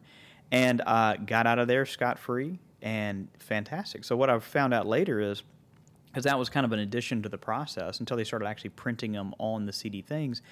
As a part of the, I'm reading a book now called, I think it's called like How Music Became Free or something like that. It's talking about the advent of the MP3 and and, and those sorts of things. But uh, part of the story goes into Polygram Records and the actual plant where they're pressing CD, like not pressing CDs, but they're creating the CDs and putting the labels and all that. And it was one person's job all day long before they had the machinery to do it was just to pull a sticker off. I mean, this is like I Love Lucy, like the chocolates are getting away from you sort of scene. And so before you pull the, you had to pull the sticker off and stick it on the front of each of the CD labels, right? And th- this plant could process at one time quarter of a million, half a million a day. And so depending on what CD it was. So anyway, point is, I found a batch without that. That's how I acquired Use Your Illusion two, I believe it was. So anyway, a little bit of side story, a The little bit things of we had to go through to listen to music. No kidding, right? Now these kids just have Spotify. Right. They have the Twitter. I don't know. It's just Do they you- can log into you- their do you- accounts. Do you tweet, Kyle? I have a Twitter account just because the band has one, and I have to kind of keep up with it a little bit because I'm band dad. I keep up with like the I'm the administrative I'm the administrative guy in the band. Um, so I've got one for that reason, but I don't actively tweet, and I usually don't get on social media really too much to, to comment. I, I troll. You probably have a, a better life than the rest of us. Oh, it's a time suck. It's absolutely a time suck, and it's worthless. All right, Kyle. The third song is "Holier Than Thou." Holier Than Thou. So this was the one that we've been alluding to. This was the one that everybody in the band, except for Lars, wanted to have as the single. And I get it. Like if you ignore the rest of the songs, And didn't Bob Rock wanted this? as Bob? Rock yeah, Bob Rock wanted to. hard Yeah, for this, absolutely. yeah. And this is the one time, um, not the one time, but I mean, this is like we can give credit to Lars for just seeing the future, basically. Now, would have this have been a terrible song to put out? No, I think it's a very good song, and I, I totally understand the reason. The build on this song, the build and that tension that finally gets released when the when the verse comes in, dun dun dun dun dun. I mean, you can hear it bouncing between the stereo image, just is great. Um, I think it ultimately would have been the wrong one to release, though. But I get it. I understand the rationale. I understand what they were thinking about. Um, so I think it's a solid song. Um, I don't think there's a bad song on this album, personally. So uh, you'll probably hear me that say that a good bit. Uh, written by Hel- Hetfield and Ulrich as well. This one's on the shorter side. In fact, this is the shortest song on the album at three minutes and 48 seconds. This is one you mentioned Bon Jovi earlier, Chipper. So um, this has got a talk box at the very beginning, you know, and this was kind of a carryover from, um, not a carry, I shouldn't say carryover, but part of Bob Rock's influence was just to expose the band to different stuff. So as far as I'm aware, this is Kirk's first, uh, this is the debut of a talk box on an al- on a Metallica album. Um, and so it was in, part of it was just to add a little variety. And to me, it's perfectly placed. I think it sounds fantastic, and it's not overdone. It's not Peter Frampton. Um, you know, you know. It, to me, it just it just it adds some augmentation to the to the to the sound of the guitar. So anyway, love the song. Um, I will say I don't like when I when I pop the album in, so to speak, or and, and take it for a spin. I don't start on number three. I usually start on number one. Like so, I don't and I don't even ever think to like, hey, let's listen to Holier Than Thou right now. Having said that, still great song. Big fan uh, of this one. It, it's. I'm, I'm Kyle. I'm with you. I'm not going to seek this one out necessarily, Mm-hmm. but man, when you're listening to this record front to back, you get to spot three, and it's good. It's a necessary it's, it's piece. so good. It's Mm-hmm. so good. Um, you know, I'm not going to beat the dead horse on what you've already brought up, but I'll tell you this though. Um, in line with the talk box discussion and, and Bob Rock pushing folks into to things, I think the biggest thing that Bob Rock did for the band as far as trying something new was getting James to go to voice lessons. Mm-hmm. And took him to the next level lyrically, and the ability just to project that voice, polish it, uh, because that set him up for this record and everything that's been down track since. Mm-hmm. Um, it, it may, I think it, it's a more matured, more polished sound, and I think there's a lot of magic in that, and I think it really comes through on every track on this record. Absolutely. If you want a case study and, and the influence that Bob Rock had on the band, seriously, go listen to And Justice for All, whole thing, and then or you can pick out one song, and I don't care what song you pick out, just pick out one, and then pick out one song um, from the Black album. That is the influence of Bob Rock. Period. There, there wasn't even enough time that had passed to make the band evolve, really. Right. You know, like I mean, that is truly the influence of Bob Rock, and it's profound. Yeah, this is one that if you could, the one of the few on here that I could see being on a previous Metallica album. Uh, if I had to, if I had to guess, it's it's it's got a little bit of that tenacity and aggressiveness that some of the earlier stuff. Uh, I like it. Um, I don't skip it. There's only one song on here I skip. We'll get to it later. Uh, but uh, it's just not. Um, I'm like you. Like if it comes on, I'm not going to change it. But I'm never going to go. "Oh, I need to listen to Holier Than Thou. Um, and this is kind of it. Kind of has a theme that that plays along. Like I don't think James Hetfield is at all against religion.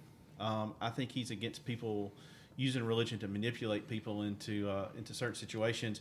Uh, because uh, his parents, I think, were Christian, Christian Science, yeah. They were. Christian Science, uh, member of the Christian Science movement, and so uh, he, uh, you know, he's he wrote about that on um, Master of Puppets. He wrote about it, obviously, on uh, the Black Album, and, and he, you know, writes about it uh, subsequently.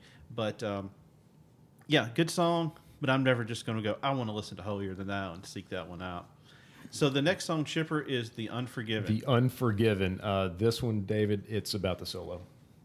I mean, it's a great song. It's it's down tempo compared to where Metallica used to live in previous records, but for this one, for its spot here on this on the Black album, it's all about that solo. Why don't let's listen to that solo real Let's do quick.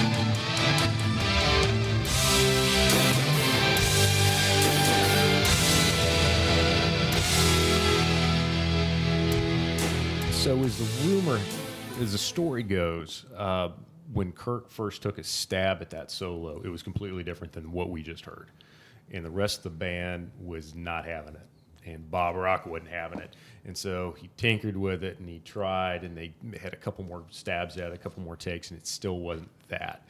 Uh, but then Bob Rock, paraphrasing, said, "Why don't you just cut to the chase and play it like the Guitar Magazine Player of the Year?" And and then now that, you're warmed up and stuff. yeah, that, there you go. Now that you're warmed up, and then there we there we go, and it's fantastic. Well, so much of a year and a half in the life of Metallica was devoted to recording this song. Yeah. Mhm. You know, there's the video of him trying to do a solo, and you know Lars is in the background putting his you know hands o- over his head.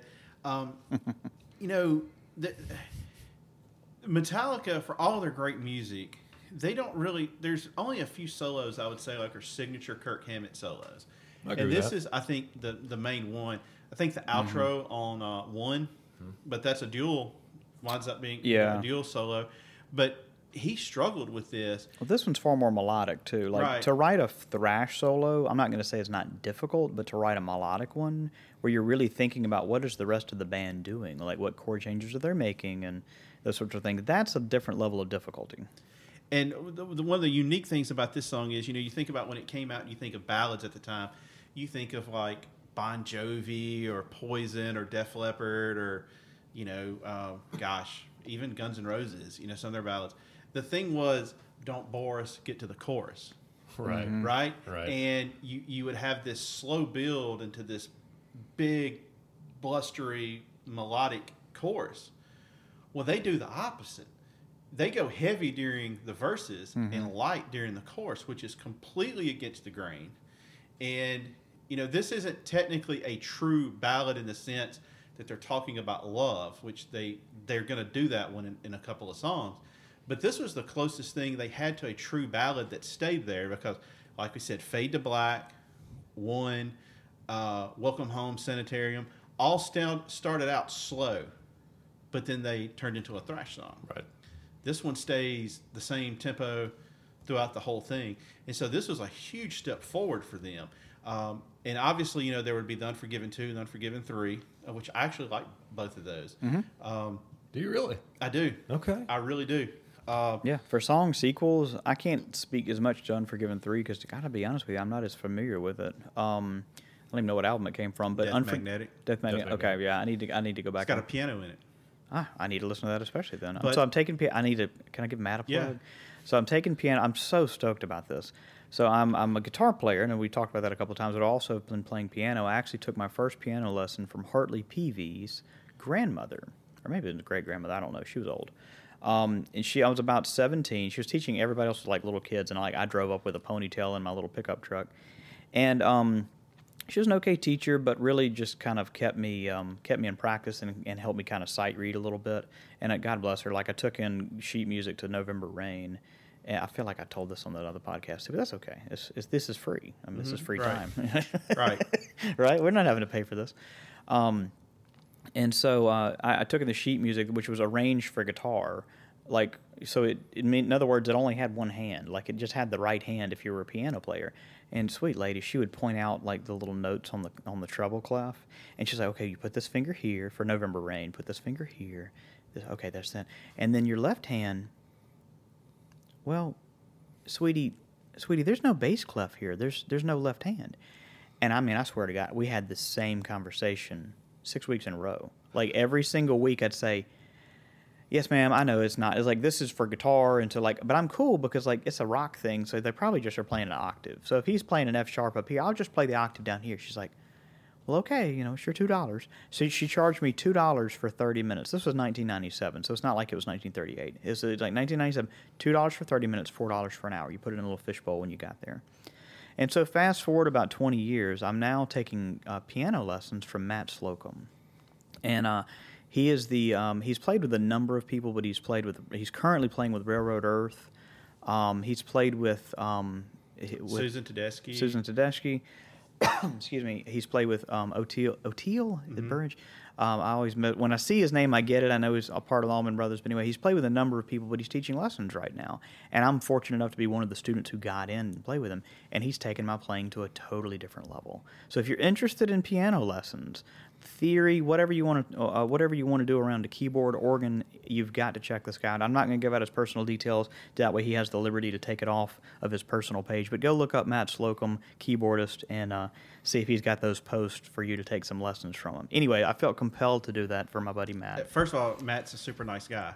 Well, Matt has also been on the um, State of America. State of And America I- and, uh, podcast. yeah. he, he was a he was a piano player in the Magpie Salute with Rich Robinson and Marc. oh, how did I forget that one? That was And, ridiculous. uh, yeah, yeah. He uh he, he he'll chat with me every now and then. Super nice guy. Yeah, absolutely.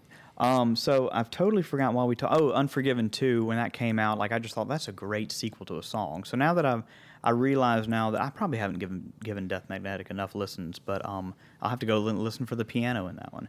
Uh, but in terms of songs having a sequel, this is a it's a fantastic one for for that for Unforgiven. I don't think I've got anything else to add because I took us down another last time was a softy tour. That was Dead Man's Curve, but I think it was worth it. You know, y'all stuck with me, and I I think it's gonna. I think everybody appreciated that. Well, a, a, a huge song for them. It's always fun to see this one played live. That solo just gets such a good reaction, and like I think this is the definitive Kirk Hammett solo. Uh, this is the one he's probably the most known for. All right, so that leads us to the next song, "Wherever I May Roam," which is uh, one of my favorite songs on the album. Um, an, again, another slower one. Um, starts with a sitar. And do we ever think we And a gong or something. yeah, yeah, sitar in um, in a Metallica song. Um, it, this has a lot to. This is kind of like the kissing cousin to turn the page, which they did. Wound up rec- rec- uh, recording on Garage uh, Garage Day or Garage Inc.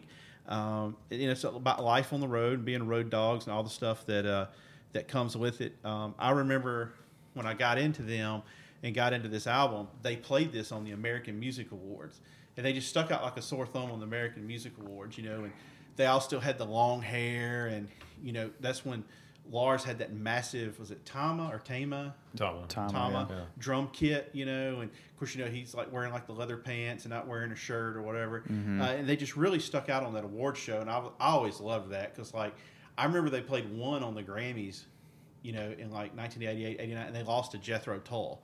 That's kind of the, one of the famous things. They lost to Jethro Tull. Yeah, well, that was a good metal album that he put out, though. You know. Yeah, yeah, the flute. Um, Get out of here. anyway, so th- like I said, this is one of my favorite songs. It's a great video. It's like a lot of the videos in the '80s, you know, where they it's them on the road. I mean, I feel like that. I feel like Bon Jovi started that with "Wanted Dead or Alive," and they just. Oh, it yeah. Seems like everybody had to have a road video. But anyway, uh, a big hit for them, uh, big hit, and uh, one of the one of the, the best songs on the album, in my opinion. I agree. This is also another one of the singles. Um, and you took the words out of my mouth. I mean, this was their Turn the Page. Uh, and it makes perfect sense. If you listen to Turn the Page, you listen to that. Um, and I didn't even think about it, but yeah, you're right. Dead or Alive, this was this was their version of that. So nothing else to add. Fantastic song.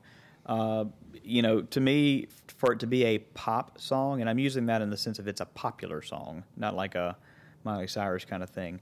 Uh, coming in at six minutes and 44 seconds, like that's like seven minutes might be proggy. Like I don't know, you know, this is kind of teasing into some earlier days as far as that goes. Chipper. What a, I, you know, this one's near and dear to my heart because this is my first exposure to Metallica. It Was this one track, and uh, the the feel that you mentioned with the sitar and the way that it opens, it's kind of cool. You know, it gets a little bit of different feel to it that you wouldn't necessarily associate with Metallica, so it brings something different to it. Um, and then, of course, they named the tour wherever we may roam. I mean, you get a little bit of mileage out of that, so it's paying for itself, right? Um, yeah, man, I'm a fan. I think it's a great one. Uh, definitely highlight on this record for me. Anyway, probably top two, top three, maybe. I, I'm I'm in agreement with you. They don't play it as much as you would think they would, uh, No. which is kind of uh, which I've always thought is kind of odd. Um, doesn't get the, the treatment on every tour like it. You know, and I was I, I wasn't sure where I was going to mention this, but you know, a lot of this album, this album was very produced. I guess I should have mentioned it when I was talking about what production is. Like compared to some of their earlier albums, they can play their earlier songs um, using the same instrumentation that they did in the studio because it was just like two guitars, a bass, and a drum. Like they didn't really have anything outside of that. And if you think about like um, you know Pink Floyd, Dark Side of the Moon, when they go play that, like there's all kind of stuff they've got to bring to the table, whether it's backing tracks or sound effects or things like that. But it's still elements. If you had to, if you took them out of the album, they don't sound right. Oh, I'm sorry, you took them out of the mix in a live setting, they don't sound right. And to me, a lot of the Black album doesn't sound quite right when played live. Now, not every song. There's some songs that sound perfectly fine. Enter Sandman sounds perfectly fine, but this one, it's a 12 string bass, right? Not that you can't take that out on tour, but I mean, you don't see that. That that that that first opening pop of the bass, that's what that is, right? And then you've got the sitar. Well, they're I've never seen them play a sitar. They just play it higher on the guitar neck, something like They that. actually, they, the opening is always a backing track. Oh, isn't? Oh, so I'm not. Yeah, oh, but that but that would make perfect sense. But to, I think that's what you would have to have on a highly produced album. But to me, when I heard, I think it was 2012. It was the 20th anniversary when I saw. Um, it was some concert, and I, I'm forgetting where it is now. But they played the entire Black album, not in order. They actually kind of front loaded it with the next songs we're about to talk about, and then back loaded it with kind of the, the hits from the album. But a lot of them to me didn't carry over very well, simply because they lost some production value in it, and also some of the backing vocals. You could tell they just weren't. That's not what they really do. But every you know, people got onto Jason for having any backing vocals at all, and Robert Trujillo- Trujillo, probably same thing. You know. But anyway, um, that's all I've got to say about that. Yeah, great song. All right, so the last uh, song on the first side, Kyle, is "Don't Tread on Me."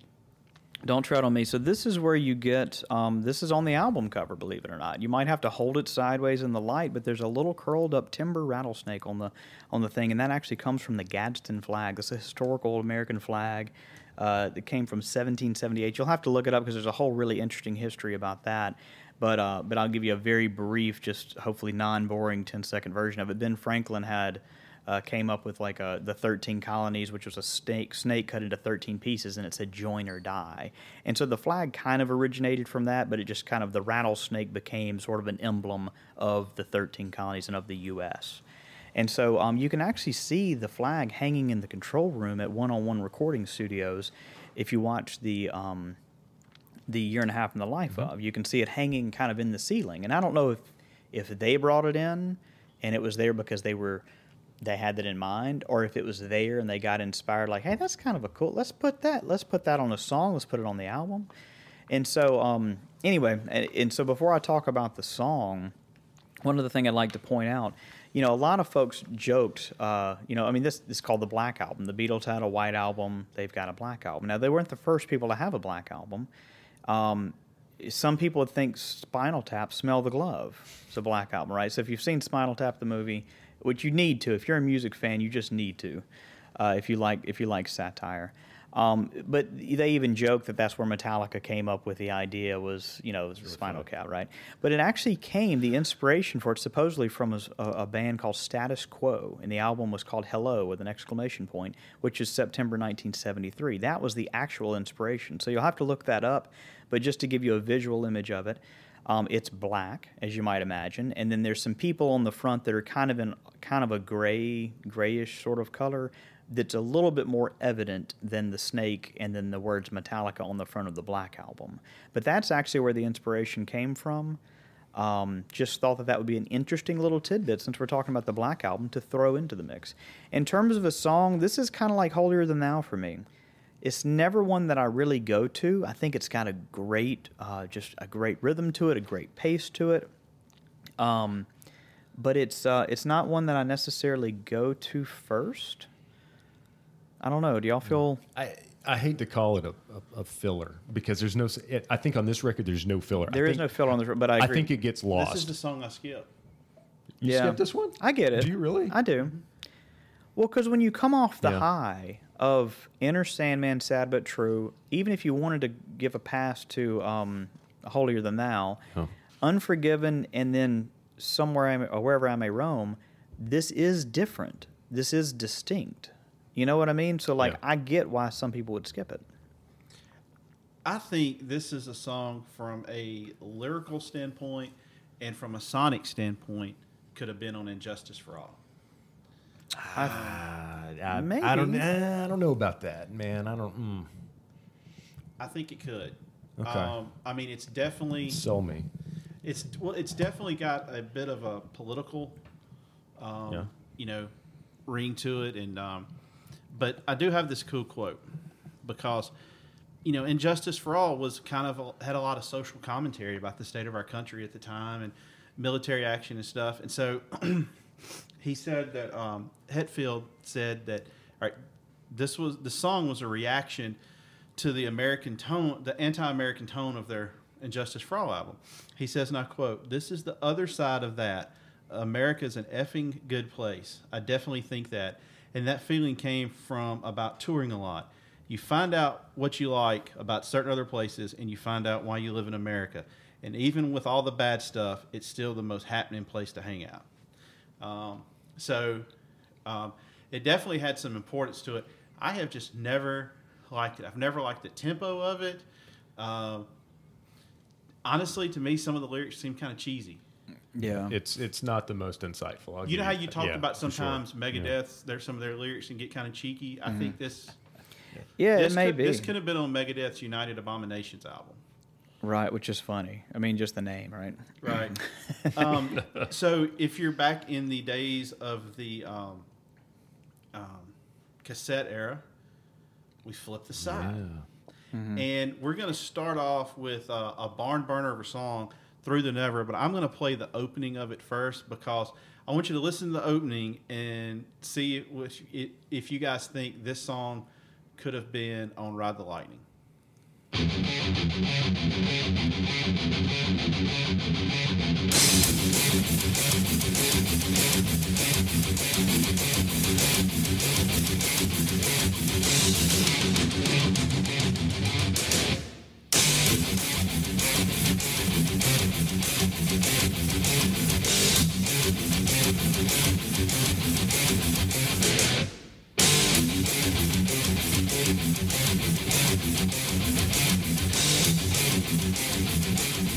Now, you could make an argument this is a thrash song. That's a thrash. Song. Yeah, oh yeah, for sure. dude. When you played it, I just wanted to flip the table over and start wrecking your living room. I Yeah. mean, I'm, I'm in.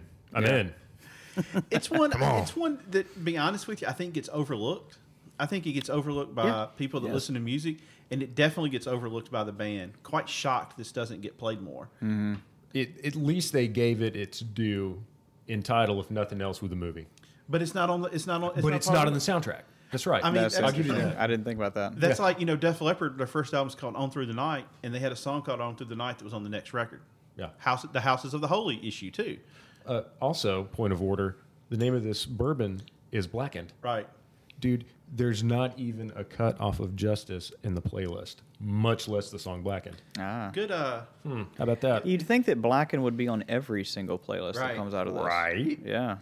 All right, so this one, this one, I think if you're if you're a fan of the band, have been the whole time, and you got the Black album, and you're going through it, you're probably getting progressively disappointed. And then I feel like you get to this one, and you go, "There's hope." I agree. Yeah. Found the thrash. All right, Chipper. So, what are your thoughts on Yeah, it? man. Uh, my biggest. It's not a problem with the song. It's just maybe to, to, to, to echo what you were saying is it's just it's kind of lost.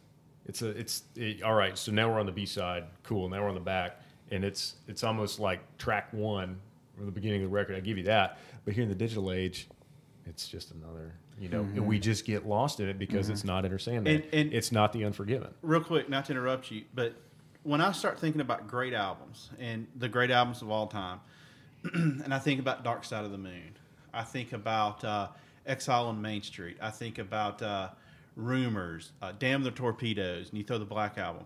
The thing to me that separates a good album from a great album is the backside. And this one, Yes. this is what to me takes this album from being, in my opinion, the back half of this album takes it from four stars to five stars, uh, with without a doubt. Oh, that's interesting. So you think it improves it? I think that it does not let up enough. Oh, to, I see what you're saying, yeah. To be, you know, a, a, a downer. Like you take like some of the big albums of the '80s. Let's be honest with you, they were top heavy. Yeah. Right. You know, you, you by the time you got to track eight or nine, that's one of the things I always liked about the Black Crowes. They always end every album with a great song, uh, and to me, that shows the mark of great musicians. We're going to trust you to get through this, and there's going to be a reward if you think some of it's filler. Like we said, I don't think there's anything that's No. necessarily filler. Even "Don't Tread on Me," which I skip. If it comes on, if it were to come on the radio, which it's not, but I wouldn't be like, "Oh, change it," you know? Right. All right. So back to you, Yeah. Shepard. Again, I think it, it's great one for the first track on the second side. Awesome. Uh, but I think back to front uh, on the record, it's another one that I think it just gets lost. Yeah. Which which is terrible because this is really. Um, when you can, all things considered on what's happening on the record, this is so thrash, Yeah. Oh, so yeah. thrash. Absolutely. it's great. And uh, Kirk's guitar sound, the sounds like, like you pointed Serious out. crunch. Yes, it's it's very it's a sound that's very similar to Ride the Lightning. which Yeah, this should have been the song of redemption to me for the people who criticized this album. This Mm-hmm. was this was their taste of that, you know. Um, I before we move on to the next song, I, I actually feel like I I understand what you're saying because I don't think there's a bad song in this whole album. But the fact that we've gone through four of the five singles already and we're only just barely into the second side, I don't and I don't want to I don't even want to propose what order the song should have been in. But I could, if you made me buy just one half of the album, it would be the first half. Sure. And to me, that says something about the order and the placement and those sorts of things. Um, because by the time I get to Nothing Else Matters, like I, d- I never, ever hardly listen to the last four. I just never go there. But when I do, I love them. I mean, I really, really do like those songs. To me, we've already passed the two songs that I would kind of be okay, or actually, we're on the second one now that I would kind of be like, eh, I could do without it, even though it's a really solid song. I just feel like they should have balanced the album better because I do agree with. That's why I was surprised with what you said, David, which was, you know, like when you think about Dark Side of the Moon, like for God's sakes, Brain Damage and Eclipse is the last one. you know, I mean, the only throwaway is Any Color You Like, if you ask me. But it's not a throwaway; it's just a transition. Nobody, don't give me that face. Nobody listens to that song by itself. Like it's it's a transition song. I love it. It could have been the begin. Okay, that's. I'm sorry. We shouldn't. I have to sleep here tonight. So, you love that song? I absolutely love any color you like. Really? Okay. This is like watching a ping pong match. I know. This Like, really interesting. I think I just lost. I guess. Yeah, I think you just Set schooled, match. man. Okay. Well, Dang, it's maybe over. nothing else we matters after using- this. If we, if, oh. if we weren't using your equipment, I know, right? I, I would send you home. He's gonna take his All right, so are go we done with Through the Never? I think so. I think we are. All right, Chipper. Uh, I am a Spotify nerd. Uh, I pay for Spotify, by the way, because I Oh, do you? believe in paying for music.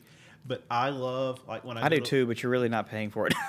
Well, uh, you're not paying the artist. paying the music, yeah. I try I- to get things from the artist online stores. That's where they get I. I love before I look an artist up to take a guess at how many listens they've got and see if I can get within a million. Ooh, that's Here- cool. Yeah, yeah, and uh, I've I've gotten like I'm such a nerd. I've gotten pretty good at it, uh, just like guessing. but here's a bit of trivia, and I'm we're gonna let you talk about this song first. Nothing else matters is by far the most streamed Metallica song. Of course it is. Of course it is. Because I love them, but girls are half of the human race. Mm-hmm. And case in point, Barely though. barely. Case in point, I had a work thing, and mm-hmm. I had a speaking part in the thing at work. Mm-hmm. So I'm I'm getting the equipment ready to go, and I was checking the speakers and the microphone scenario.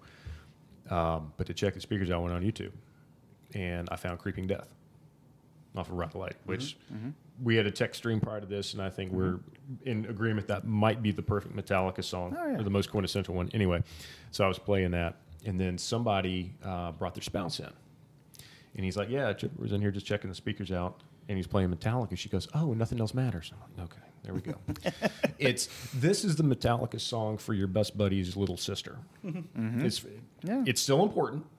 It's still got a very important place in the evolution of the band, bringing the band to the masses, as David pointed out with the mm-hmm. most streaming.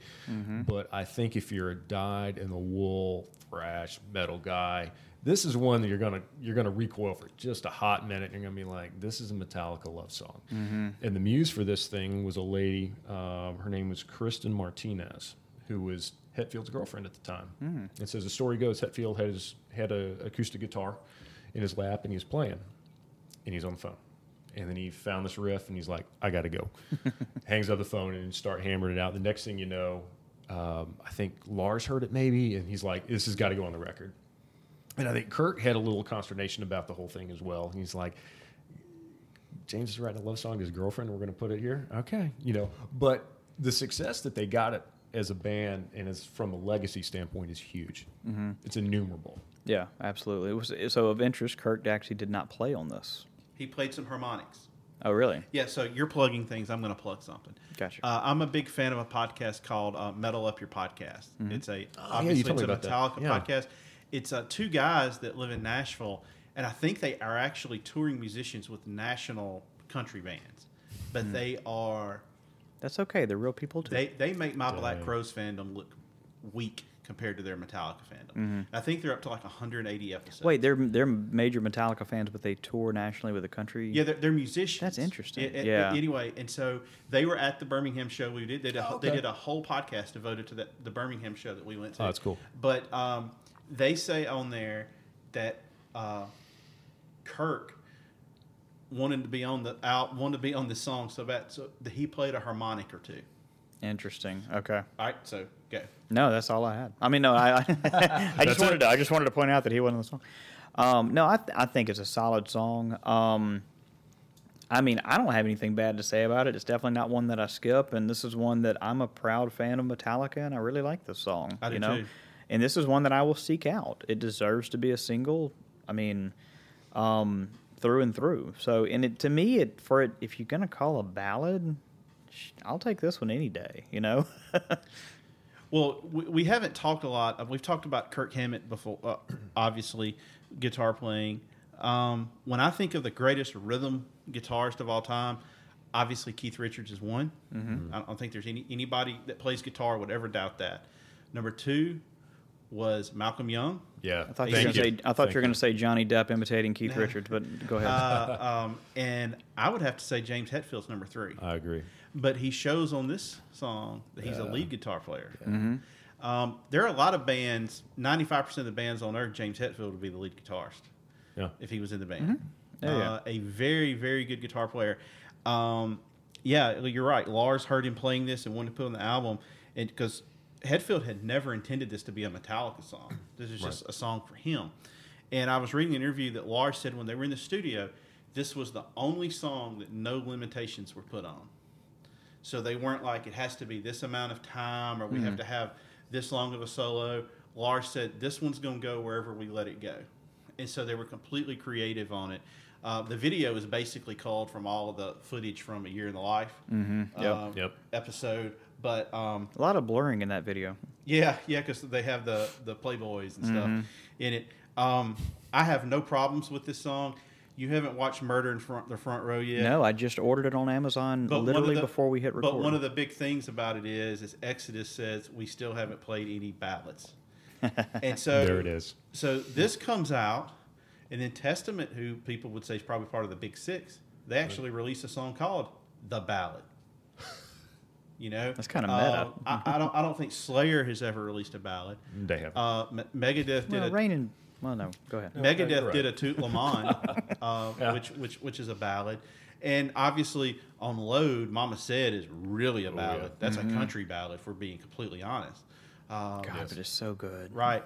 So th- this was something. Once they opened this door, they weren't scared to open that door up again. But like I said, it's the most played song on Spotify. Uh, I think largely because a lot of women like it. Yep. All right. So that leads us next to Of Wolf and Man, Kyle. Of Wolf and Man, I think this is a really solid one. It's clearly about shape shifting and turning into a werewolf. I don't. I'm I, not. I, sure. I, I know the meaning behind it. I'll Okay, explain I guess I have no idea, but I think it's a solid song. Um, I never go and listen to it. First off, I never try to seek it out. Uh, it belongs on the album, and it's clearly a good song when I get into it. That, that's really all I can say about it. Kirk Hammett, and I actually I fail to mention every time that somebody else besides Ulrich and, and Hetfield were on a on a song, but Kirk Hammett actually has writing credit for this one, and in the interest of completion, also on Through the Never and The Unforgiven that I failed to mention as we were going through. But um, I don't know. I don't have anything else to say about it. I just know shape All right. shift. So I am about to drop, blow your minds. Please drop do. your jaws. American Werewolf in London. This is what it's about. No. Um, I was uh, on a podcast called Potter Than Hell, my buddy Steve Wright's podcast, and it was a Metallic episode. And we were challenged to list our top seven Metallica songs. This is one of my top seven Metallica songs. I absolutely love Really? this song, and it's on S and M. You know, and Mm-hmm. was it is it Newstead or Hetfield yells out, "We got any werewolves in the house?" Yeah. So right. it, they talk about werewolves, but really this song is, according to the Metal Up Your podcast guys, which I, I trust, it's more about like James Hetfield being a hunter. And the- Earth's gift, back to the meaning of life. That yeah, sort of thing. and- and- that is but, you know, interesting. but then like all right. incorporating that with werewolf imagery. I love this song. This to me is one of the songs that makes this album so good. I don't think this is a throwaway at all. I specifically go to this album to listen to this song Oh, really? and I love that they had it on S and M. Uh, they don't play it all that much anymore. I think it's on the uh, Binge and Purge. It is. live it's album. in the backs or in that Um, set. Yeah. I, yeah. I can't say enough good things about like this. To me, is their best like deep track. And y- y'all think I'm crazy? No, I think I. That's fine. I think I agree. I've never. I've just never thought of it as being a deep track, um, or maybe one of their best. But I think I agree with you. Uh, that you you've you put a different light on this for me, man. Uh, thank you for that, honestly, because you know I'm I'm looking here and I've I've got the the jacket that came with the CD that I bought when I was 15 years old. Mm-hmm. It's still here. It's pretty awesome. But you look at the lyrics and it's like Earth's gift, meaning of life. Yeah, Call of the Wild, like- yeah, it, it, what's what's going on here? Is is this like Metallica getting new age on me, or dude, what's up? Okay, now we know. You answered the question, and and that immediately makes me like the whole thing better. We know. I think. I think. knowing. Yeah. I say this in a good way. Hetfield could have been a redneck from the south. Oh yeah, oh, sure. I mean, he's I- into cars. That's an he's a endearing. hunter. Oh yeah, Oh, absolutely. guns. Yeah, he was just into born in the wrong state. You know, he was. He was like. If I didn't know anything about him, I would say James Hetfield's from Texas. You know. Yeah, like East Texas. Yeah. Yeah, yeah. Uh, but he, you know, he's a big hunter, and Yeah. um, I, I love the whole shape shift. And like, like I said, to me, one of the great things about S and M, which thank goodness there's going to be an S and M two in August. It's going to be released as a box set. Lars has already shown the copy of what it looks like. Sweet. But they took some of those songs on S and M that aren't their most popular ones and played them. And, and Of Wolf and Man w- was one, which, uh, like I said, I absolutely love. Are, do we have anything else on, on that one? Uh, I don't have I'm anything. good. All no, man. so that brings us to the God that failed, uh, and this song is about um, the death of uh, James Hetfield's mother, I believe, from cancer. Yes. And uh, like we said, she's a, a member of the Christian Science movement, and uh, I think both his parents were. And um, so she got sick with cancer and she believed God was going to heal her and, and, and they don't I guess don't believe in Western medicine and you know talks about her screaming in pain and you know she she just died a horrible death which you know at the very least if they couldn't cure it they could have extended her life give her palliative care you know make things better and like I said I, I don't think that James Hetfield is like against religion I think he's just you know hey you've got you know you could you could view God has given us this this this medicine to help us. You know, there's the whole thing of the guy that's like he's drowning, and uh, the guy comes up in the boat. and He says, "No, God's going to save me." And he says, "Okay." And the guy comes up in the helicopter. He says, "No, God's going to save me." He dies and gets to heaven, and he goes, "God, why didn't you save me?" He goes, "What do you think the boat and the helicopter?" Yeah, right. but uh, th- this is you know this this piggy's back piggybacks on some other songs that they, they have done like leper messiah you know he had some choice words about i guess the tv uh, event uh, evangelist of the time i think it's a, a great song of note they did not debut it on that tour did not pl- they did not start it play it until 1994 which i thought was uh, I- interesting but if you read the lyrics to this these are really deep personal lyrics Yeah. and you know, And Justice for All was about big themes. Master of Puppets had a lot to do with obviously drug abuse, insanity, um, um, you know, battery. A lot of people kind of debate exactly what that's about. And, you know, Ride the Lightning, you had social commentary on like the death penalty, and you have Creeping Death, which is built on a, a biblical story, and then Kill 'Em All is just this vicious thing. To me, this is when he Nothing else matters, and the God that failed to me are the two where he really wrote personal lyrics. I think this is Hetfield. Just he's in pain. Mm-hmm. He's just in pain about his mom. I get it, and I I, will, I think the song's awesome. I do too. You know, I really think it comes through.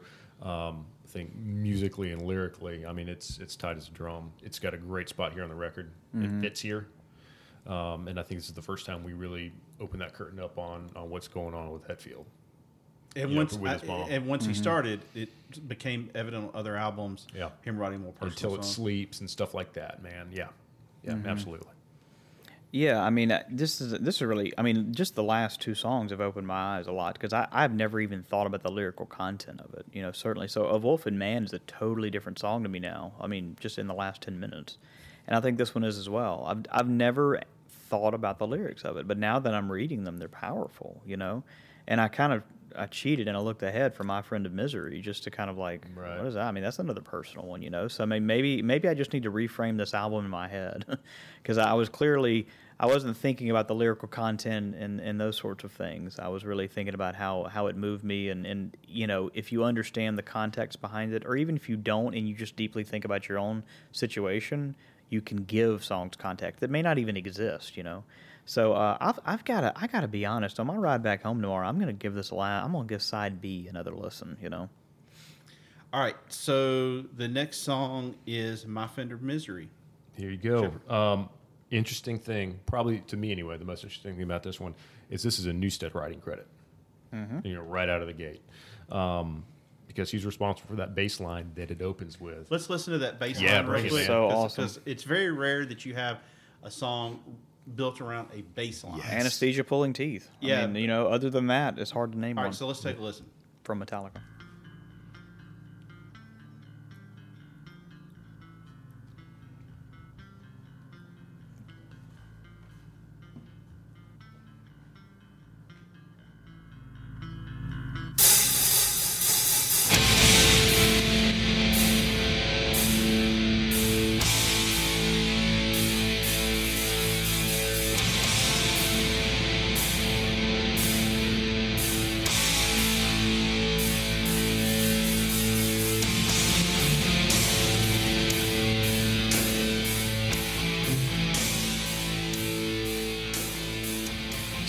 Transition out of the bass line, there's a little bit of that lumber, you know, that just big, fat, kind of the same sad but true. Not to necessarily with the energy and the intensity, but it's there. That element's there before it gets into the chorus and the verse, uh, which is amazing. Um, lyrically, there's a line in there where it says the empty can rattles the most. And you think about it in the context of misery and people being miserable, and the empty can rattles the most. Dude, awesome. Yeah. That's so oh, awesome. Oh, yeah. You know, we've all been around people in real life that are like that. You know what I mean? Right. And there's your context right there, man. Right here in the lyrics. It's awesome. Yeah, it was originally going to be an instrumental. And do you know when the first time they played it live was?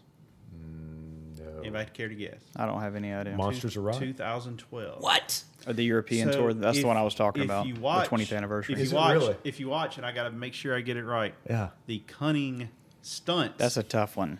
I said that one wrong for years. yeah. Uh, DVD. Uh, Newstead has a little kind of solo section, and he plays the beginning of this, and then goes into some other stuff. Um, how this was not played live until then, like it, I don't, I don't understand recording a song with the intent of never playing it live. Then Right. why are you putting it on there? Yeah, absolutely. You know, because it does seem like filler in that case. Right. And so like it's 2012. I think it was I guess it was either when they did the anniversary shows. That was the or- 20th anniversary European tour. That's what I was talking about earlier. I just Yeah. couldn't think about it. Um, this is one of those ones I think that makes this album it takes it to that next level Yeah. because it does not drop off. Uh, it- it's, it's a great lyrically. It's very deep Mm-hmm. Oh, yeah. and it's unique. Like uh, I was interviewing uh, Jimmy Ashhurst, who was in Buckcherry and Izzy Stradlin the Juju Hounds, and obviously the lead single for Izzy Stradlin the Juju Hounds was Shuffle It All, which starts with a cool bass lick, bass lick you know, and it's a, a riff. And those are the only two songs I can really think of that it's an actual bass riff being played. Um, Kyle, you're a musician. Kind of an interesting way to start the song, isn't it? Oh, it absolutely is. And, and if you look at how it's played, it's very simple to play. Right. I mean, it just so, but that it's kind of irrelevant how simple it is to play. Um, it sounds amazing, you know. Um, it, it I- just I just love this song. This is uh th- this is one that I would actually go to. You know, I made the comment like on side B, the only one I would actually go to really first off is nothing else matters, which is kind of shallow of me. This I think is the other one. Um, it, it's just got such a great haunting opening bass line. So. Yeah, I agree. All right, there's one song left, Kyle. I'll let you take it. All right, the struggle within. Um, I gotta admit, I'm, I'm not sure I'm gonna have a ton to say about it. Um, I like the song. I think I'd mentioned this one.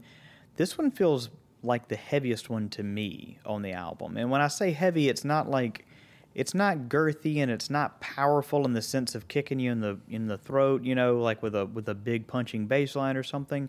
But in terms of it being a fast song and like a thrash metal feeling song, I love the way that Hetfield says "go," and then like it goes into the isn't this a song? It goes into the solo. Like I just love the energy of the song. The song never lets up. Um, so anyway, that's all I've got to say about it. It's clearly a, a deeply. If you look at the lyrics to this thing, um, it's got. Uh, I mean, it kind of it almost fits hand in hand with my friend like Misery, the last song. I mean, it, it Yeah. fits right in that same theme, you know. But anyway, I, It was it was so it was recorded on the very last day in the studio, so this was it, um, which is which is interesting because um, I, you don't really hear a lot about Metallica having a lot of unreleased material or B sides like a lot of bands. Yeah. You know, um, the song is actually about James running out of ideas to write. About. that's interesting. I would have guessed depression, Yeah. but maybe he was I'm, depressed. I'm really glad you're bringing it strong, dude. With you know some of the, the meanings behind these. Okay. I'm like, I got nothing. All right, Uh, let's see. All right, over under. How many times it's been played live? Five. Over under. under.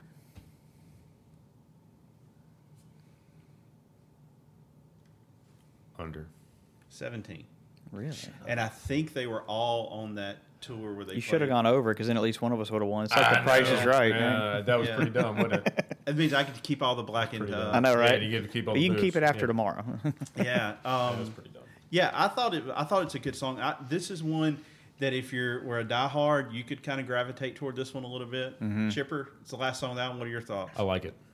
I mean, I do. I, I like it. Um, now, in the context of what you're telling me about James trying to finish the record up, makes a lot of sense. Maybe I was looking too deep in it, but I tell you what, man, if you're in the gym and this is going in your headphones and you're struggle, yeah, it's, it's a struggle, man. I mean, so yeah, that's kind of cool, but you know, it talks about your ruin and this, that, and the other, and eh, okay, maybe that's that's not exactly the same lens, but um, it's good. It's it fits the record. I don't know if I'd put his last track honestly. Other than knowing the lyrical content. Yeah, right. Which is Wh- wh- interesting. Which is important to the story. well, I'll because this album clocks in at 62 minutes, I believe, 62 minutes and 40 seconds. They were done with an album two songs ago. You know, like to me, the perfect length of an album is 43 minutes. Okay, and Not so 44. not 44, Not 42. not 42. Why? What what album was 43 minutes? Dark Side of the Moon. That's Moon. what I was. I, Uh, I- hey, Kyle, I threw that softball up there and it just spun and hung. Now, let, well, let me look it up because I want to make sure that I'm right about 40, uh, whatever I just said. But no, I mean, seriously, they, they, they could have stopped a couple of songs ago. It's not like they were trying to fill up the album, but this is clearly a really, really good song, and I'm glad it closes the album. All right, Chipper, you got anything else on this one? I'm good, man. I'm clear. All right, so that wraps up the Dark, album. Dark Side of the Moon is 43 minutes and 9 seconds. So that's your idea. It's 43 minutes and nine seconds. Is your is your That's the ideal yeah. length of any Not 43 album. minutes. It's kind of like I like smoking meats on, on the uh, big green egg, Yeah. and like pork, you pull it at you a pork butt, you pull it 203, not 205, not at 201. It's kind of like in pharmacy school. Remember, like the melting point of things. Yeah. Like certain co- compounds melt at 27 degrees Celsius, not 26, Right. not 26 and a half. It's at 27. Right. Um, so uh, that rounds out the album. Obviously, this tour was one of the longest tours in history, and it took a staggering toll on them, physically and mentally. It didn't take a toll on their pocketbook, though. no. Um, and if you watch one of the documentaries, it talk, the the manager says, "All right, so the album comes out. They go to a town. They have eight thousand people. They tour for a year, release two more singles. They come back and it's twelve thousand people, and then they come back on some of these uh, cycles a third and fourth time, and it's fifteen thousand people. And he's like, and so you have that many people seeing it new for like the first time, and, and obviously this wore them out. And I think honestly, I think that this whole cycle took a toll on them, and it took them a while to regroup for load, you know, and reload. And obviously, they once again say we're going to change our style completely again. Um, but the, the legacy of this album, it's up there now with like Dark Side of the Moon, like or Exile on Main Street. You have people go, oh well, that's their Exile, or that's their Dark Side of the Moon. Or if like somebody gets really experimental, that's their Radiohead Kid A. Now you can throw in that's their Black album. Yeah. Uh, and I we, agree. we've seen this with numerous bands get to a point. I think you could say like the Black Keys El Camino album was their Black album. They went from this like underground garage band, built this following, and they said, you know what, we want to make our money. Whereas I don't think Metallica went into this necessarily. We want to make our money. We don't want to play these complex songs anymore. We want to play shorter, easier stuff. Mm-hmm. And it also goes to say that the palette of people likes more simpler songs. Mm-hmm. Right. There's a reason Dream Theater doesn't sell out stadiums. It's not because they aren't good musicians, but nobody wants to hear. They do sell out theaters, right, but they're not stadiums. and I'm a Dream Theater fan. I like them too. There's a lot of stuff on, on there I like. All right, so let's go market. around the table here real quick. We'll start with you, Chipper. Uh, the legacy of the Black Album. There was Metallica before this record, and there's Metallica after this record. Uh, polished the sound, took Metallica to the masses, um, which is good and bad. Uh, I think in recent years, particularly Death Magnetic and uh, Hardwired, we're getting maybe a little more Black Album era, maybe slightly pre-Black Album, uh, with sound and feel and energy and attitude and all of that. But you this album is so important for the band and for thrash and for you know for heavy music because there there are shades of hard rock in here and not necessarily metal. and bands like Testament, S, uh, Exodus, and Slayer, they benefited from this album. Absolutely They they may did. be embarrassed to say that, but this ro- raised their profile. It, it, it sure absolutely, and I think you know as a parallel, there are some bands out there that were on the cusp of of going from big to really big, like Metallica was, you know, before recording this album. For instance, my favorite Pantera, had they been willing to to soften it down a little bit, compress uh, song Well, and they were stuff, originally a hair metal band. uh, unfortunately, yes. I, I hate to say that, but you you were right. More in more in line with the LA guys uh, than than the Bay Area. look and music. and look in music, and and that quickly changed, fortunately. Um, but yeah, uh, Metallica made that conscious effort to take it to the next level, um, and I think in doing so, like we said, that brings Metallica thrash, all of that just just makes it explode, makes Mm-hmm. it accessible, Kyle? visible. this is one of the most important things that they could have done for their career, uh, given where they were and where they went afterwards. You know, um, this is clearly. I mean, you said it perfectly, Trevor. Like there was Metallica before this, and then there was Metallica after this. You know, um, something was happening. Happening. They were forged in the fire of, of the studios and, and in this Bob Rock process that created a different um, phase to Metallica. I mean, so I can view Metallica really in three phases. Uh, the first being Kill 'Em All to And Justice for All. The next being Black Album, probably until right before Saint Anger, and then there was like this weird purgatory Saint Anger Lulu thing, and then there's like present present day Metallica, you know, if you will. So to me, this began that that period, um, you know, the next phase of Metallica. Incredibly important to their legacy. It's gone 16 time platinum. Is the is what I've uh, what That's I just in America. just in America. Yeah. Well, that's by the RIAA. So That's all that matters, Kyle. that is all that matters. Yes, very very geocentric, um, not ethnocentric, but geocentric, and so um, and so uh, that's uh, I don't know what else there's to say about this. I mean, th- this came along at a at a really interesting time. I mean, this was made for um, vinyl, CD, and tape release. You know, and it, so there's only a few albums. I say a few. I mean, there, I'm sure there's hundreds, but but and there was one period of time where you were you were making something for several different formats. So this kind of represents the end of that that era for that as well. You know, you only had a few more years where you were really thinking about those different format releases. So anyway, I, just I think this is such a profound album. It's probably my top ten albums of all time. There's not a bad song on it, um, as we've mentioned.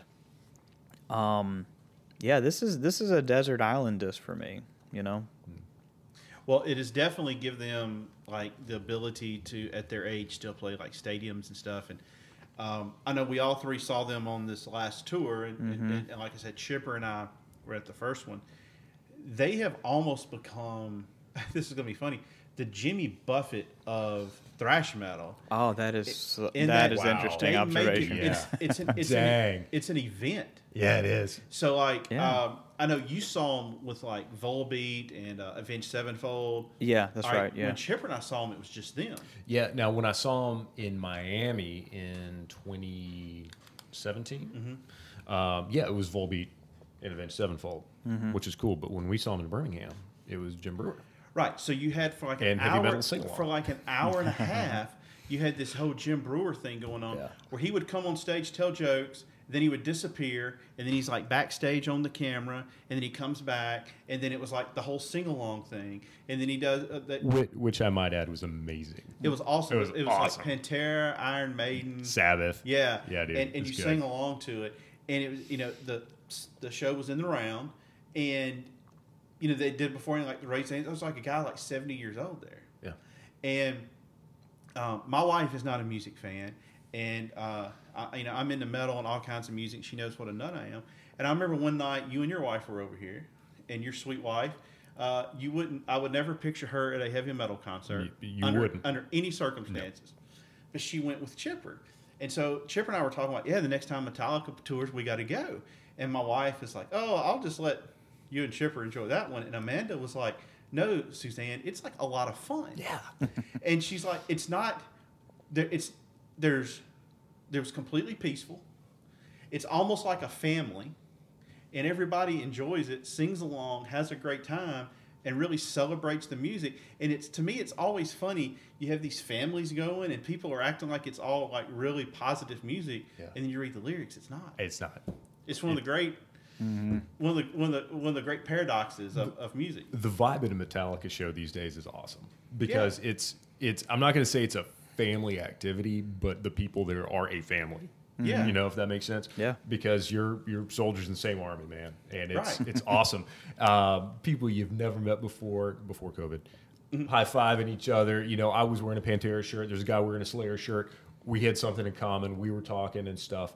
Uh, it, it's awesome. Yeah, and my dear sweet wife, who under any other circumstances would never be at a metal show, had a great time. Right. Mm-hmm. She had a great time because of the vibe, because of the energy, and then she's also watching me lose my mess mm-hmm. when Creeping Death starts up. You know, Oh, And yeah. just like oh, well, well, I I mean, like you know, I- it, my wife has said like she'll go. look, We'll all go. Next time they tour, we'll, I- we'll, we'll all go and, and, and have fun. And I was telling her, you're going to have fun. Yeah. Even if like you just didn't like the audio visuals, like when they had the moths, the Yeah. drones flying. That was one of the coolest things I've ever seen in my life. You know, and if you know, I don't know if you know this, they messed, they malfunctioned in Birmingham. Did they talked really? about that on that Metal Up Your No way. podcast. They went in late. They went in. Something happened, and so if you notice that they're supposed to go in before the song's over with, and I don't think they go in until like the song is over with, and there's like a seven second problem that they had with them. I didn't know that. Hmm. So the guy that hosts, the, yeah, the, the, the guys that host the podcast were saying that. So That's really interesting. we're kind of wrapping this up, I guess. Yeah. Yeah. Uh, we've talked about the album. We've talked about the legacy. Uh, the whiskey is good. Whiskey's good. I will have a little bit more of it after this. It's not a. It's um, I mean, it's you know, it's not a, a like a three hundred dollar bottle of, of bourbon, but it's definitely better. It's I'd say it's a step or two up from like Jack Daniels. Uh, it is definitely a separate two up, and I mean, I think you said fifty dollars for seven hundred fifty mils. I mean, I'm gonna pour me another little bit now, just because I don't have ice in here, so I can give it like a nice clean, you know, another Right. like pass at the palate. Um, but no, I think this is a very solid one, you know. Um, and for it to be a blended whiskey, it's hard to mess those up. You would think, Right. Like I can imagine like putting something in a barrel and then ten years checking on, it and you're like, ah, that didn't turn out so well. We'll call that single barrel, Right. you know, or something like that. Whereas this is like, you don't like it, just blend it differently next time, you know. All right. So, so, here we go. it- I'm yeah. gonna give it just one more little sip and see what happens. Yeah, this is bad pod, Kyle, with all this dead air. That's okay. Yeah, it's solid. It's still good. I think it'd be a good, like a good winter whiskey. Yeah, absolutely. winter whiskey. Sitting on the back porch with a shotgun, some vodka, shooting a bear. Getting your James Hetfield on, Yeah. as it were. Yes, Yeah. absolutely. Driving one of those hot rods like he does in Yeah. the. Uh, Have you Kind seen the book? Monster. The, the Uh, book that's coming out? about the. Uh, The, his hot rod book? yeah, yeah, yeah. He's also building coffee end tables. which you can like go to their website. Let's plug that. You can go to their website and you can like buy like a ten dollar raffle. I'd love to have a James Hetfield in table. Dude, why not? Absolutely. Dude, how awesome would that be in your vinyl room? Yeah, You know? yeah.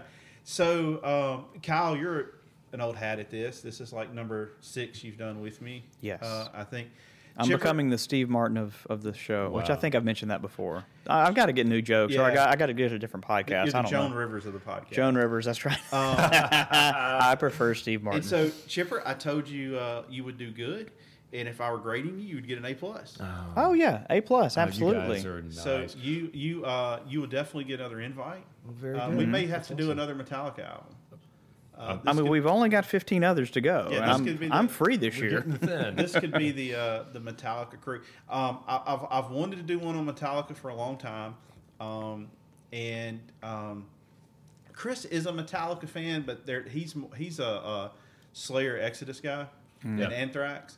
Um, so um, he's not the biggest Metallica fan. So I mean, he's cool with me with me doing this one. And like I said, he and I both were on the Potter Than Hell podcast where we talked about our top seven Metallica songs. And it's so funny. Steve Wright, and I know Steve's going to listen, so I'm going to I'm going to bust you here for a second, Steve.